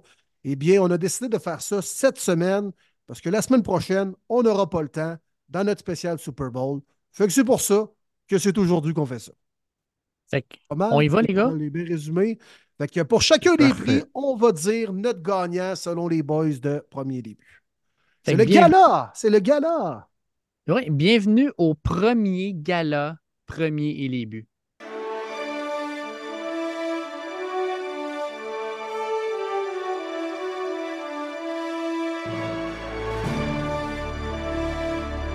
C'est beau, la musique, tout là, sacrifice. On, on est Ah. big, on est big. J'ai fait Ah, venir un orchestre, en fait, dans mon garde-robe. Question d'avoir la musique, là. Ah, c'est malade. C'est-tu John Williams qui gère ça, Dave? C'est lui le chef de l'orchestre? Ah, On est à peu près 70 avec des tubas, tout ça, dans Ah, mon petit garde-robe. Écoute, je suis un petit peu pogné, les gars, mais c'était cœur. On a défilé sur le tapis rouge. Là, je vais aller enlever mon saut parce que mon euh, bouton de veston est en train de péter. Fait que je vais, je vais aller me mettre en mou, les gars, si vous me donnez euh, la permission. Mais euh, on a fait nos flambants sur le tapis rouge. C'est parfait. Signé une coupe d'autographe, pris des selfies. J'ai signé une boule. Tout est parfait. On est prête. All right. On commence avec quoi? On, on se garde-tu pour le MVP pour la fin? Euh, Oui, y a-tu vraiment un débat et un suspense au niveau du gagnant du MVP? Mais on peut. euh. Alors, commences-tu par. Moi, j'ai j'ai une liste. On peut commencer par l'inverse avec. euh, moi, je vous propose assistant coach de l'année, coach de l'année, comeback player of the year, puis après ça, tu as les, les, les recrues, defensive, offensive, puis MVP. Ouais, ouais, parfait. Parfait. Faisons ça de même. Bon. Yes. Fait que pour les coachs, euh, les assistants coachs de l'année, les nominés Ben Johnson, Mike McDonald, Tom Monken, Jim Schwartz et Bobby Slowick. Donc, deux des Ravens, un des Lions, un des Browns et un des Texans. Ouais. Quand même quatre équipes qui est en série. Exact. Oui, intéressant. Moi, je vais le donner à Ben Johnson avec l'offensive qui a marqué autant de points, qui était excitante tant au sol que par la passe. Une, une offensive équilibrée qui a marqué beaucoup, beaucoup de points euh, sur le tableau tout au long, peu importe les adversaires qu'on a eus, puis la saison qu'on a connue. Euh, c'était excitant, c'était le fun de regarder les Lions bleus. Fait que je vois avec Ben Johnson. Bon, un choix un peu euh, personnel, mais je vais le donner à Jim Schwartz, coordonnateur défensif des Browns, qui a complètement métamorphosé cette euh, défensive, qui a alloué le moins de verges cette année, qui a également alloué le moins de points en moyenne par match. Alors, euh, je vais le donner à Jim Schwartz pour l'excellent travail qu'il a fait avec la défensive des Browns. On va y aller exactement à la même place, Jim Schwartz. Puis non, non seulement votre défensive a été dominante toute la saison, mais ajoutons à ça qu'avec une attaque qui avait autant de blessés, puis même aussi la défensive a eu beaucoup de blessures, ben il a quand même réussi à amener une défensive qui était là à tous les matchs puis qui a dominé. Jim Schwartz, pour moi, ça a été la- la- l'assistant coach de l'année. Très bon. Coach de l'année maintenant. Coach of the Year. Les nominés sont Dan Campbell des Lions, John Arba des Ravens, Demico Ryans des Texans, Kyle Shanahan des 49ers et Kevin Stefanski des Browns. Hmm. Moi, je vais y aller avec Demeco Ryans. Une équipe qu'on ne voyait pas du tout être là cette année en série. On pensait que c'est une équipe en reconstruction, une équipe qui prendrait probablement deux, trois ans. Ben non. Demeco Ryans a insufflé une dose d'énergie énorme. Oui, CJ Stroud a été bon, mais il était bien mené. La défensive a été excellente. Demeco Ryans, pour moi, là, entraîneur de l'année. Oui, 100% d'accord avec toi. C'était mon choix également des Miko Ryans. Quand tu as le second overall pick dans un repêchage, puis que l'année suivante, tu rentres déjà en série, mais c'est pas par la porte dans l'arrière, mais tu gagnes ta division, c'est assez difficile de ne pas considérer le, le, fabuleux travail de tout le coaching staff qui est mené par Demico Ryans. Chapeau. Ben, je vais avec la famille. Moi aussi, honnêtement, Demico Ryans, euh, première fois de l'histoire de la NFL qu'un entraîneur recru euh, guide son équipe avec un carrière recru au sommet de la division. Alors, bravo les Texans qui n'ont jamais cessé de s'améliorer. Même à un moment donné, ils ont commencé à gagner. On s'est dit, ouais, ça va s'essouffler ça en fin de saison. C'est jamais arrivé. Bravo les Texans. Oui, j'avais un choix un peu personnel, honnêtement, avec Stefanski. Je pense qu'il a fait du très grand travail, surtout que le fait d'avoir jonglé avec quatre carrières différents. Mais Demico Ryans, avec la jeune équipe qu'il avait, gagne la division. Mes respects. On s'en va maintenant. Comeback Player of the Year, donc le meilleur retour. Les nominés sont Joe Flacco, qui lui-même le dit. Je ne sais pas pourquoi je suis nommé là-dessus. J'étais juste dans mon sofa, dans mon, dans mon salon, pour m'en ramener. Je suis vieux, c'est peut-être pour ça. 1600 verges en 5 games, là, c'est pour ça? Mm. Damar Hamlin, on sait tous pourquoi. Baker Mayfield, Matthew Stafford et Tua Tagovailoa. Bon, tout juste avant, les gars, là, juste qu'on soit clair, là, honnêtement, c'est correct. Puis c'est un beau geste de la NFL que Damar Hamlin soit nominé, mais j'espère pas que c'est lui qui va gagner. C'est sûr c'est lui. Ouais. Moi, j'ai un problème avec ça. Je vais vous le dire. Moi aussi. Il n'y a, eu aucun impact. Mais ben, c'est ça. Fait créer, un, créer un trophée honorifique pour juste. Pas, pas que c'est pas valable ce qu'il fait, là, honnêtement. C'est vraiment pas ça mon point. Mais je trouve que c'est c'est pas vraiment euh, appliquer les définitions du trophée. Je trouverais ça plate pour Matthew Stafford, pour Baker, de voir Demar Hamlin gagner ce trophée-là. C'est, ça, c'est mon point bien personnel. Vous avez le droit d'être d'accord ou pas d'accord. Mais écoute, si Demar Hamlin mérite un trophée, donnez-y un trophée honorifique. Pas celui-là, s'il vous plaît. Ah, mais regarde, dans la même situation, là, si on veut juste y aller sur problème de santé puis retour, là, John Mechie de Third, là, il, a eu, crème, il a eu une leucémie. Là, le gars, il s'est battu pour sa vie avec le cancer, puis il a joué cette année. Puis il a eu un plus gros impact que Damar Hamlin. Je comprends qu'il n'est pas mort sur un terrain, là, mais crème, euh, il a eu un cancer, puis il est revenu. Là, tant qu'à moi, il aurait autant de chances d'être comeback player of the year aussi si c'était juste ça. Là. Très bon point. Très mm. bon point. Mais pour mon choix, moi, je vois avec Baker Mayfield, honnêtement. On lui a donné une troisième, quatrième vie, cette fois-ci à Tampa Bay pour euh, vraiment s'instaurer. Puis euh, quelle belle année, honnêtement. Canalis, euh, c'est une des raisons pourquoi il est rendu head coach aussi. Grosse saison de l'offensive avec les Rashad White, Mike Evans encore en feu, Chris Godwin, d'autres receveurs également qui se greffent, Kate Hodgson. Mais c'est Baker qui lançait les ballons. Puis il a super bien fait. Oui, quelques revirements, mais il était pas mal plus clutch que le contraire. Il a emmené son équipe en série. Bravo, Baker. Honnêtement, bravo. Puis je te souhaite un beau contrat.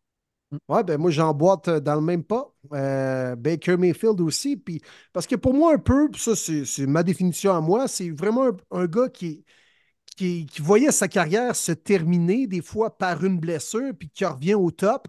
Cet argument est valable pour Matthew Stafford, mais Matthew Stafford, en santé, on savait qu'il avait le potentiel de revenir au top. Baker Mayfield, c'est comme, mais si bas, les Bucks prennent un gros pari avec lui, puis il a vraiment gagné ce pari-là. Let's go, mon boulanger. De mon côté, je vais y aller avec tout, les boys, parce que euh, avec ce qu'on a vu l'an dernier de lui, là, euh, les commotions cérébrales à répétition, euh, même lui l'a dit, il pensait prendre sa retraite même cette, cette off-season, puis finalement, il a décidé de revenir. De le voir jouer cette année, puis de jouer au haut niveau auquel il a joué dans l'attaque de Mike McDaniels. Je n'ai pas scrappé son nom, j'en suis fier. ben, je suis content. Je suis content pour lui. Puis je pense que toi, cette année, Il a fait mentir beaucoup de détracteurs. Il a été en santé pendant tous les matchs. Il a été vraiment dominant. Euh, ça a été un excellent carrière pour cette attaque-là. Il était vraiment là, comme le, chef d'orchestre de l'attaque. moi, je vais avec toi. On s'en va du côté euh, des recrues euh, de l'année, du côté défensif. Les nominés sont Will Anderson des Texans, troisième choix au total du dernier repêchage. Jalen Carter des Eagles, qui ont eu le luxe de le repêcher euh, dans le top 10, après avoir participé au Super Bowl en plus de ça. Joey Porter Jr., le fils de l'autre avec les Steelers. Kobe Turner, un defensive tackle des Rams. Et Devon Witherspoon, l'excellent demi de coin des Seahawks. Pas une facile, celle-là, honnêtement. Non? Non, il y a vraiment des bons choix, mais moi, je reste que c'est Jalen Carter du côté des Eagles. L'impact qu'il a eu, c'est assez dominant. On l'a dit, c'est un cadeau du ciel qu'il soit tombé dans une formation de la sorte, qui va être bien entouré, bien coaché. C'est ce qui est arrivé. Euh, on a eu beaucoup de faiblesses du côté de la défensive des Eagles, puis peut-être même que c'est Jalen Carter tout court qui a été le meilleur joueur défensif de cette euh, unité-là. Donc, euh, pour moi, le prix va à lui. Je vais y aller avec Kobe Turner. Je ne pensais pas dire ça en début de saison. Il était sur aucun radar. Mais le gars a été incroyable. On considère que, là, je suis en train de regarder ses stats, les huit premières games, il y a eu un seul sac du corps. Ben, il a fini la saison avec neuf sacs du corps. Puis, Crème, il était vraiment dominant. Euh, les statistiques semblent comparables à Aaron Donald. Puis lui-même le dit, il a pris exemple sur Aaron Donald pour aller chercher son jeu. Puis Aaron Donald l'a pris sous son aile puis l'a développé. Fait crime Kobe Turner, 9 sacs du corps pour une recrue defensive tackle. Sorti quoi, je pense, cinquième ronde au total? Troisième, ouais. Fin de trois. Ah, fin de trois, excusez, fin de trois. Euh, chapeau. Très bon choix. Très bon choix. Puis euh, c'est un gars qui passe sous le radar, qui, mais qui n'a pas assez de crédit parce qu'il oh, jouait à côté d'Aaron Donald. Ouais, ben, quand même pas Donald qui faisait tous ses sacs non plus. Là. Puis euh, il a été dominant dans le match en série contre les Lions. Là. Mais euh, juste pour foutre la merde un peu, moi, je vais nommer un autre candidat. Un autre gagnant, plutôt. Euh, Devon Witherspoon. C'est mon choix. Demi de coin des Seahawks. Il a euh, cette année 14 passes déviées. avec une interception dont on se rappelle contre les Giants qu'il avait ramené pour un toucher de 97 verges il a connu quelques bas durant l'année, mais je pense qu'une position de demi de coin partant dans la NFL comme recrue, c'est vraiment pas évident versus le talent comme receveur que tu affrontes. Puis il a quand même tenu le fort. Puis en fin d'année, c'était le meilleur DB des Seahawks. Alors, euh, je vais y donner à Witherspoon. Hmm. On s'en va maintenant du côté de la recrue de l'année au niveau de l'attaque. On a deux de mes lions bleus dans cette liste. On a Jamie Gibbs, porteur de ballon, et Sam la la la la la la la Porta, comme dirait Martin. On a Puka Nakua, le receveur repêché en cinquième ronde par les Rams. Bijan Robinson, le porteur de ballon top 10 des Falcons. Et CJ Stroud, le deuxième choix au total par les Texans de Houston. Les gars qui gagnent Offensive Rookie of the Year? Sérieux, il y a trois gars qui le méritent à côté. Honnêtement. C'est rare que je suis serré de même après une année. Là. Mais CJ Stroud, Puka Nakua puis euh, Sam Laporta, pour vrai, le méritent tous. Ce serait mon choix, vous le savez, je dirais Sam Laporta. Mais j'allais avec Puka Nakua. C'est assez incroyable un gars de cinquième ronde sorti BYU que pas grand monde croyait faire autant de domination, d'être présent que Sean McVay a dit il y a de quoi faire avec toi, mon homme. Puis c'est sûr qu'il ne faut pas compter les games de playoff là-dedans, mais quand même, sa game de playoff à Détroit, c'était comme Oh my god, c'est plus Cooper Cup le recevoir numéro un. C'est clairement Nakua qui n'a pas peur de se mettre le nez dans le trafic, qui est là un contre un, qui est là run block. Bref, un overall receveur comme ça faisait longtemps que je n'avais pas vu dans le temps. C'est pas une diva qui est juste là pour attraper des ballons. Il est là sur toutes les facettes du jeu. Nakua est un des joueurs que j'adore regarder jouer au football parce qu'à la base du football, c'est le contact, puis il est là dans tous les jeux.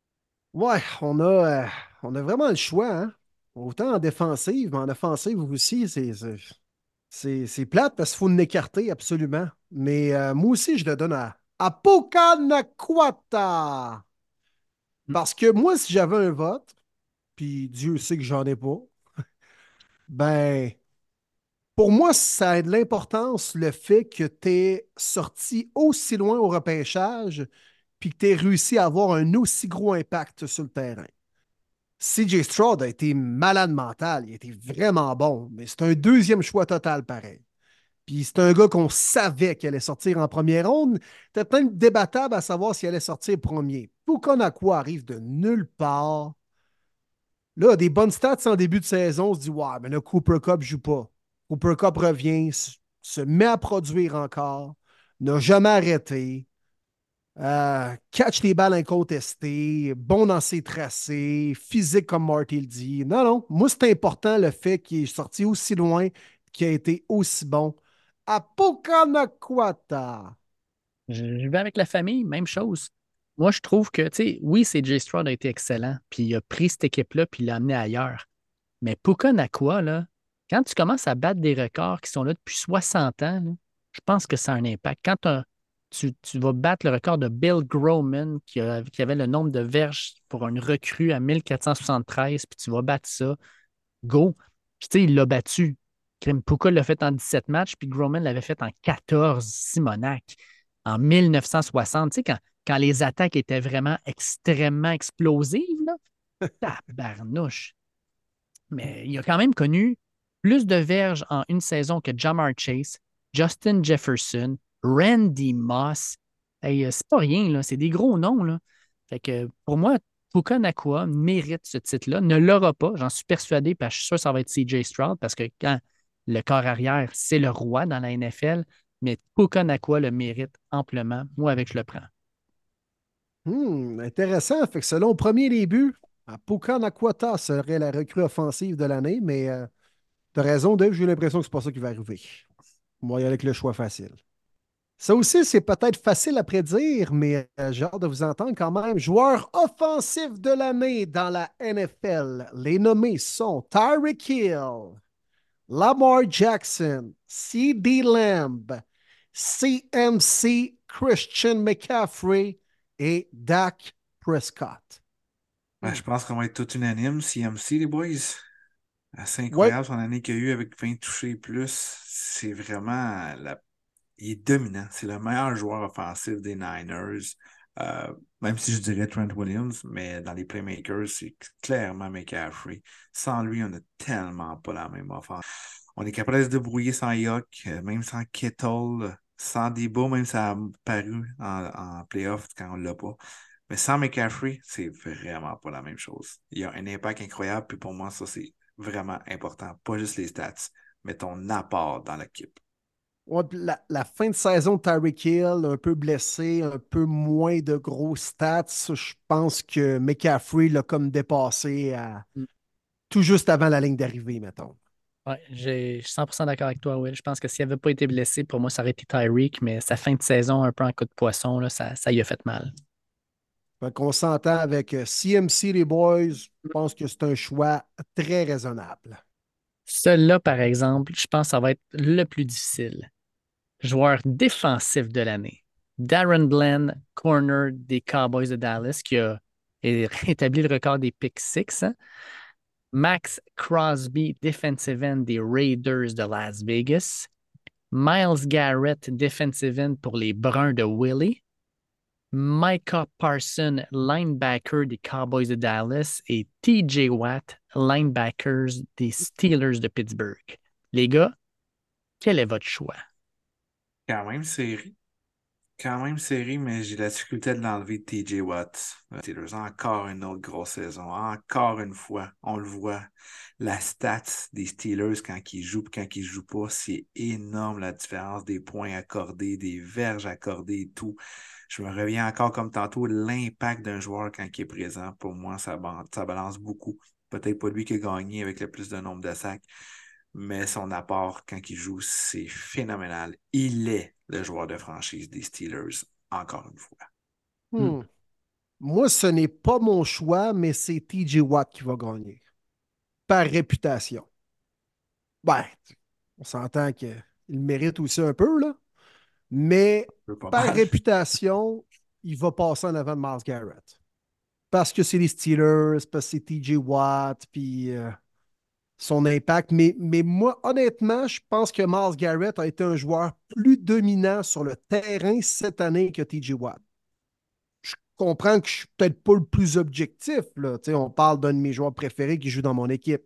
Mais quand, tu sais, la première qualité qu'on dit de TJ Watt, c'est que c'est le cœur et l'âme de la défensive des Steelers, puis qui fait la différence à lui seul. Mais, tous ces arguments-là s'appliquent à Miles Garrett cette année. Mais comme fois deux, là. Si la défensive des Browns a été aussi bonne cette année, c'est parce que Miles Garrett a connu la saison la plus dominante de sa carrière. Là. En grande partie, là. Avez-vous, euh, vous avez déjà vu TJ Watt sauter par-dessus la ligne pour aller bloquer un field goal? Non. Non. Pour moi, le meilleur joueur défensif cette saison dans la NFL, c'est Miles Garrett. Puis si on met de bout en bout là, toutes les statistiques, là, tu sais, les sacs et les plaqués, c'est une affaire, mais la pression que tu mets, c'est là que des fois PFF entre en ligne de compte, puis que là, ça peut être intéressant de se servir de PFF parce que, tu sais, Max Crosby est nominé cette année, alors que c'est pas le gars qui a les meilleures statistiques non plus, mais il a tellement un impact important dans la défensive des Raiders. Puis si on regarde la pressure qu'il met, nanana, il est parmi les meilleurs. Même chose pour Miles Garrett si on pousse la réflexion plus loin avec les stats avancées, Garrett a peut-être même de meilleurs stats que TJ Watt. Mais bon, ce qui compte, puis ce qui est flashy, c'est le nombre de sacs et tout ça et tout ça. Fait que, moi, ça essayer de me répéter. Pour moi, c'est Miles Garrett, mais ce ne sera pas lui qui va le gagner. Les gars, euh, tu as nommé le nom, puis euh, c'est lui que c'est à lui que je donnerais. Max Crosby.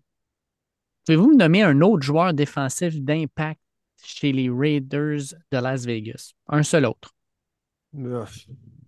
Ce gars-là, c'est carrément le seul joueur d'impact.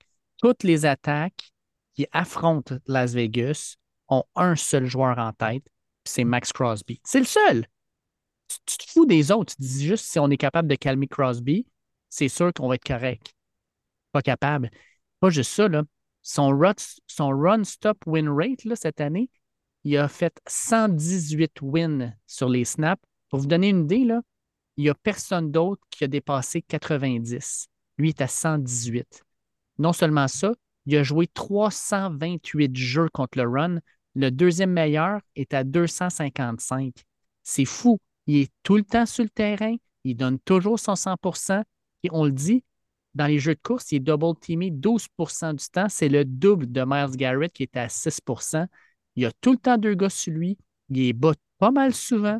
Il est tout le temps là. Il joue extrêmement physique. Il est, incroyable. Puis quand tu regardes un match des Raiders, là, tu le vois tout le temps. Il est tout le temps visible à l'écran. Il est dominant. Il est partout. moi, pour moi, là, avec la merde qu'il a pognée à Las Vegas avec Josh McDaniel cette année, le fait que Crosby est capable de sortir du lot quand même là-dedans, là, chapeau. Moi, Max Crosby, là, il a été incroyable cette année. Je donne, donne le Defensive Player of the Year. Ben, c'est intéressant, les boys. On a trois choix différents en plus. Très bon. Très bon. Puis, euh, c'est vraiment rendu un trophée de rusher, de edge, puis de chasseur de corps. Carrément. Tu sais, le backer qui fait 112 plaqués, là, même maison 140 ou 160, là, il ne sera pas nominé. Là. Non, on n'en parlera pas. Hey, Blend bat un record de la NFL. Là. Ah oui. Puis, honnêtement, oui, ah, mais il s'est fait burn aussi. Moi, Blend, là, c'est bien beau les pick six, là, mais c'était à code 400 verres. Non, non, mais tu sais. Simonac, ça m'impressionne pas, là. Non, mais même un shutdown corner, là, tu sais, qui n'a pas de stats, mais qui, qui, est sur son île parfaite, là. Il ne serait jamais dominé pour le, le, joueur euh, défensif de l'année, là. Mm. Bailey l'était en 2006. Je m'en souviens. 2006. C'est rare. Ah, c'est rare. C'était mon, c'était mon corner. 14 ans, là. Ah, Stéphane Gilmore l'a pas gagné à un moment donné avec les Pats, me semble, récemment. Ouais. Oui. Je pense que c'est le dernier débit, ça, c'est sûr, sûr, sûr. Ce qu'on avait, sinon, c'est des Ed Reed en 2004, Bob Sanders en 2007, Charles ah, Woodson comme corner en 2009. Sanders, ben oui, des Colts. Des Colts. Ouais. Charles Woodson en 2009 avec les Packers. Ouais, Charles Woodson, il était cool. Ah, Troy Polamalu. Ouais, c'est tout dans, en bas de 2010, ça. Ouais, 2010, Troy Polamalu. OK.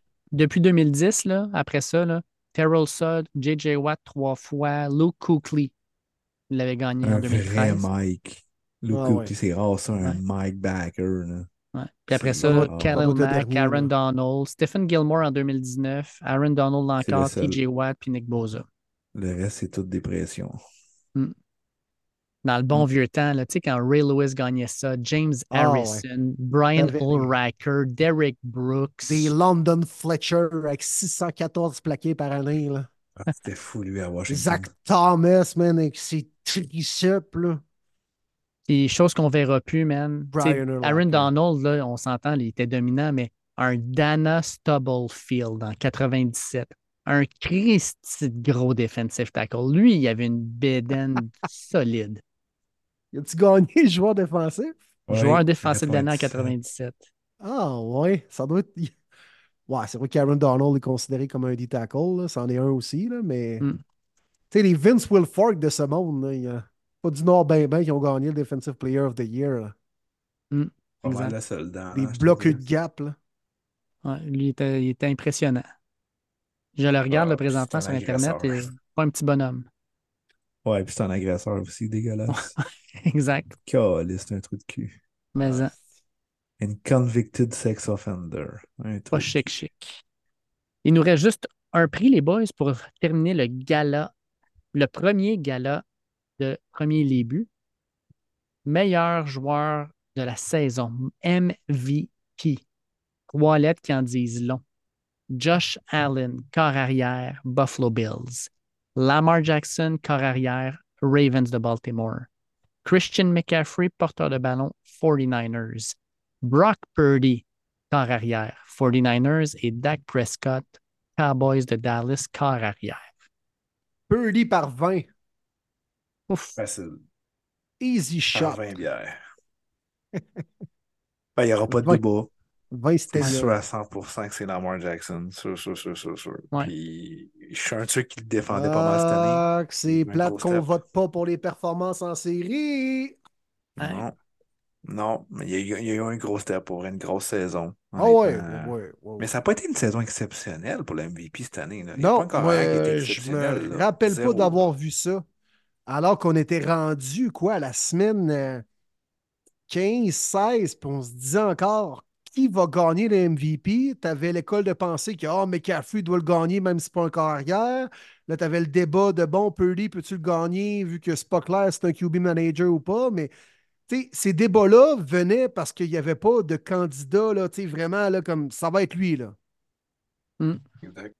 Ah, il y avait Purdy, il y a eu euh, un moment donné, on a eu Dak Prescott qui est rentré là-dedans, Ouais, Tyreek Hill avant qu'il se blesse. Certains parlaient de ce gars-là aussi. Comme quoi, puis tu sais, je suis d'accord, Tyreek Hill, c'est probablement le joueur qui fait le plus peur à toute la ligue. Quand il est sur le terrain, tu as peur de lui. Mais Lamar le mérite. Regarde, euh, en fin de saison, il était dominant. Puis surtout, les victoires que les Ravens sont allés chercher en fin de saison contre des gros clubs, là, écraser les 49ers. Euh, ils ont écrasé les Lions, ils ont écrasé tous les gros clubs. Fait que, ouais, vraiment, c'est ça. Il, a- il a dominé. Mais le gagne-t-il par défaut? Ben, je pense que oui, c'est pas une grosse course cette année, là. C'est ça. Je suis d'accord.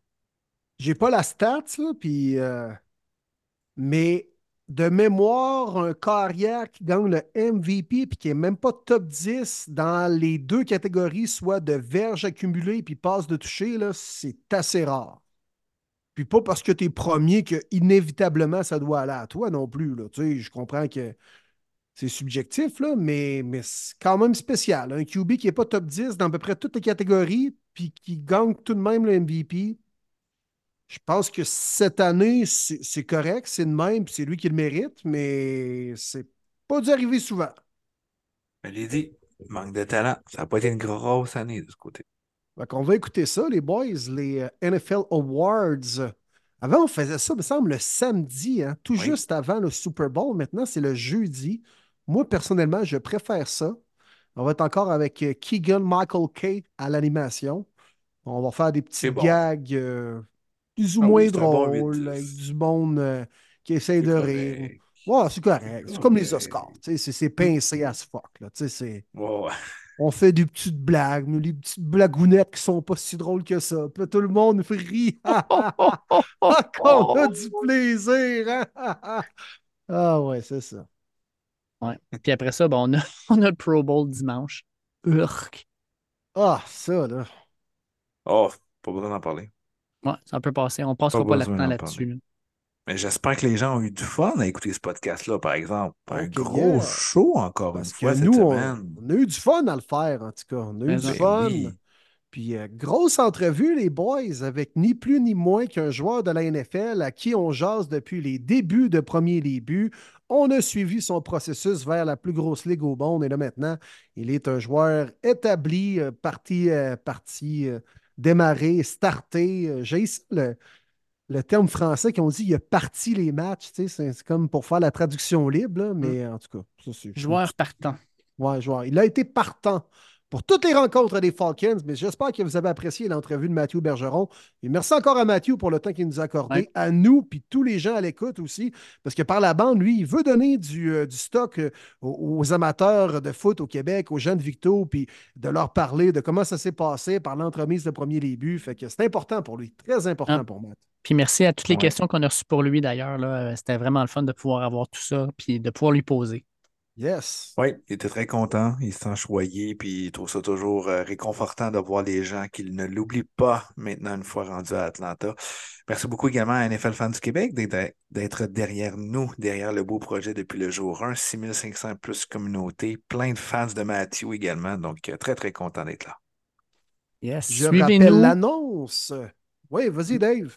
Ouais, je m'en allais dire, suivez-nous, euh, aimez nos affaires sur Facebook, sur vos plateformes d'écoute. C'est ce qui va nous faire euh, monter dans les différents classements, nous faire remarquer un peu. Et nous autres, euh, crème, on va lire vos commentaires, n'hésitez surtout pas à en mettre. Puis envoyez-nous des messages, crème. On n'est pas méchants, on répond à toutes. C'est pas parce qu'on est des fans des Browns, des Lions puis des euh, Broncos de Denver qu'on est des mauvais gars. Au contraire, on est des bons gars et envoyez-nous ça, puis on va parler de notre passion. On aime ça la partager. Mais là, on mord pas, hein, les gars? Ah, écoute, des fois. Will. Moi, je fais juste fois. japper. Je fais juste japper. Wouf, wouf! Puis des fois, ça arrive que si tu mets ta main trop proche, ah, ça va te snapper. ben non, ben non, quand même pas. Alors, merci, euh, merci à tous. Puis euh, allez nous suivre effectivement sur les réseaux sociaux. Puis je rappelle le, mon annonce à tous. Si jamais vous êtes quelqu'un euh, qui a la chance d'être à Las Vegas, Nevada pour le Super Bowl, opposant les Chiefs aux Niners, écrivez-nous. On aimerait ça vous jaser dans le podcast, puis surtout si vous êtes là euh, dans la semaine, euh, la journée de l'enregistrement, c'est-à-dire nous, le mercredi 7 février. Alors, écrivez-nous sur la page Facebook Premier Début ou sur nos comptes respectifs. Là. Ça serait un plaisir de vous jaser directement de la strip à Vegas. Yes, sir. Fait qu'on on a un premier week-end pas de football depuis le mois d'août, les boys. On va vivre ça. euh, Ben, je dis ça. On a le Senior Bowl, j'ai rien dit. Non, non, mais on a le match des étoiles de la Ligue nationale de hockey, man, avec Nick Suzuki. Je vais faire d'autres choses. Je vais faire d'autres choses. Pas une game des Alouettes en fin de semaine, quelque chose, non? La, la, la XFL elle commence pas bientôt. Là. Ouais, ben c'est Le pas rendu USFL? une, une ligue, ça, les deux ensemble. là? Oui, oui, oui, oui. Je pense que c'est USFL. UFL maintenant. Tu peux-tu? Ah oui, ça se pourrait, ça. United Football League. Yes. Je pensais En que c'était. euh, Bref, Ouais. ça sera pour un autre. Mais on vous le dit tout de suite, les boys, euh, à l'écoute, euh, puis mesdames, à l'écoute, on a un maudit gros show pour le Super Bowl. Manquez pas ça la semaine prochaine. Ça va être épique, as always. On a déjà hâte. On a du beau stock pour vous. Oh que oui, des invités qui vont se succéder, des menus, toi, des, de la chanson. Euh, tout va y être. Tout va y être. Manquez pas ça la semaine prochaine. Spécial Super Bowl à premier début. Yes. All Bon right, week-end. Bonne semaine à tous.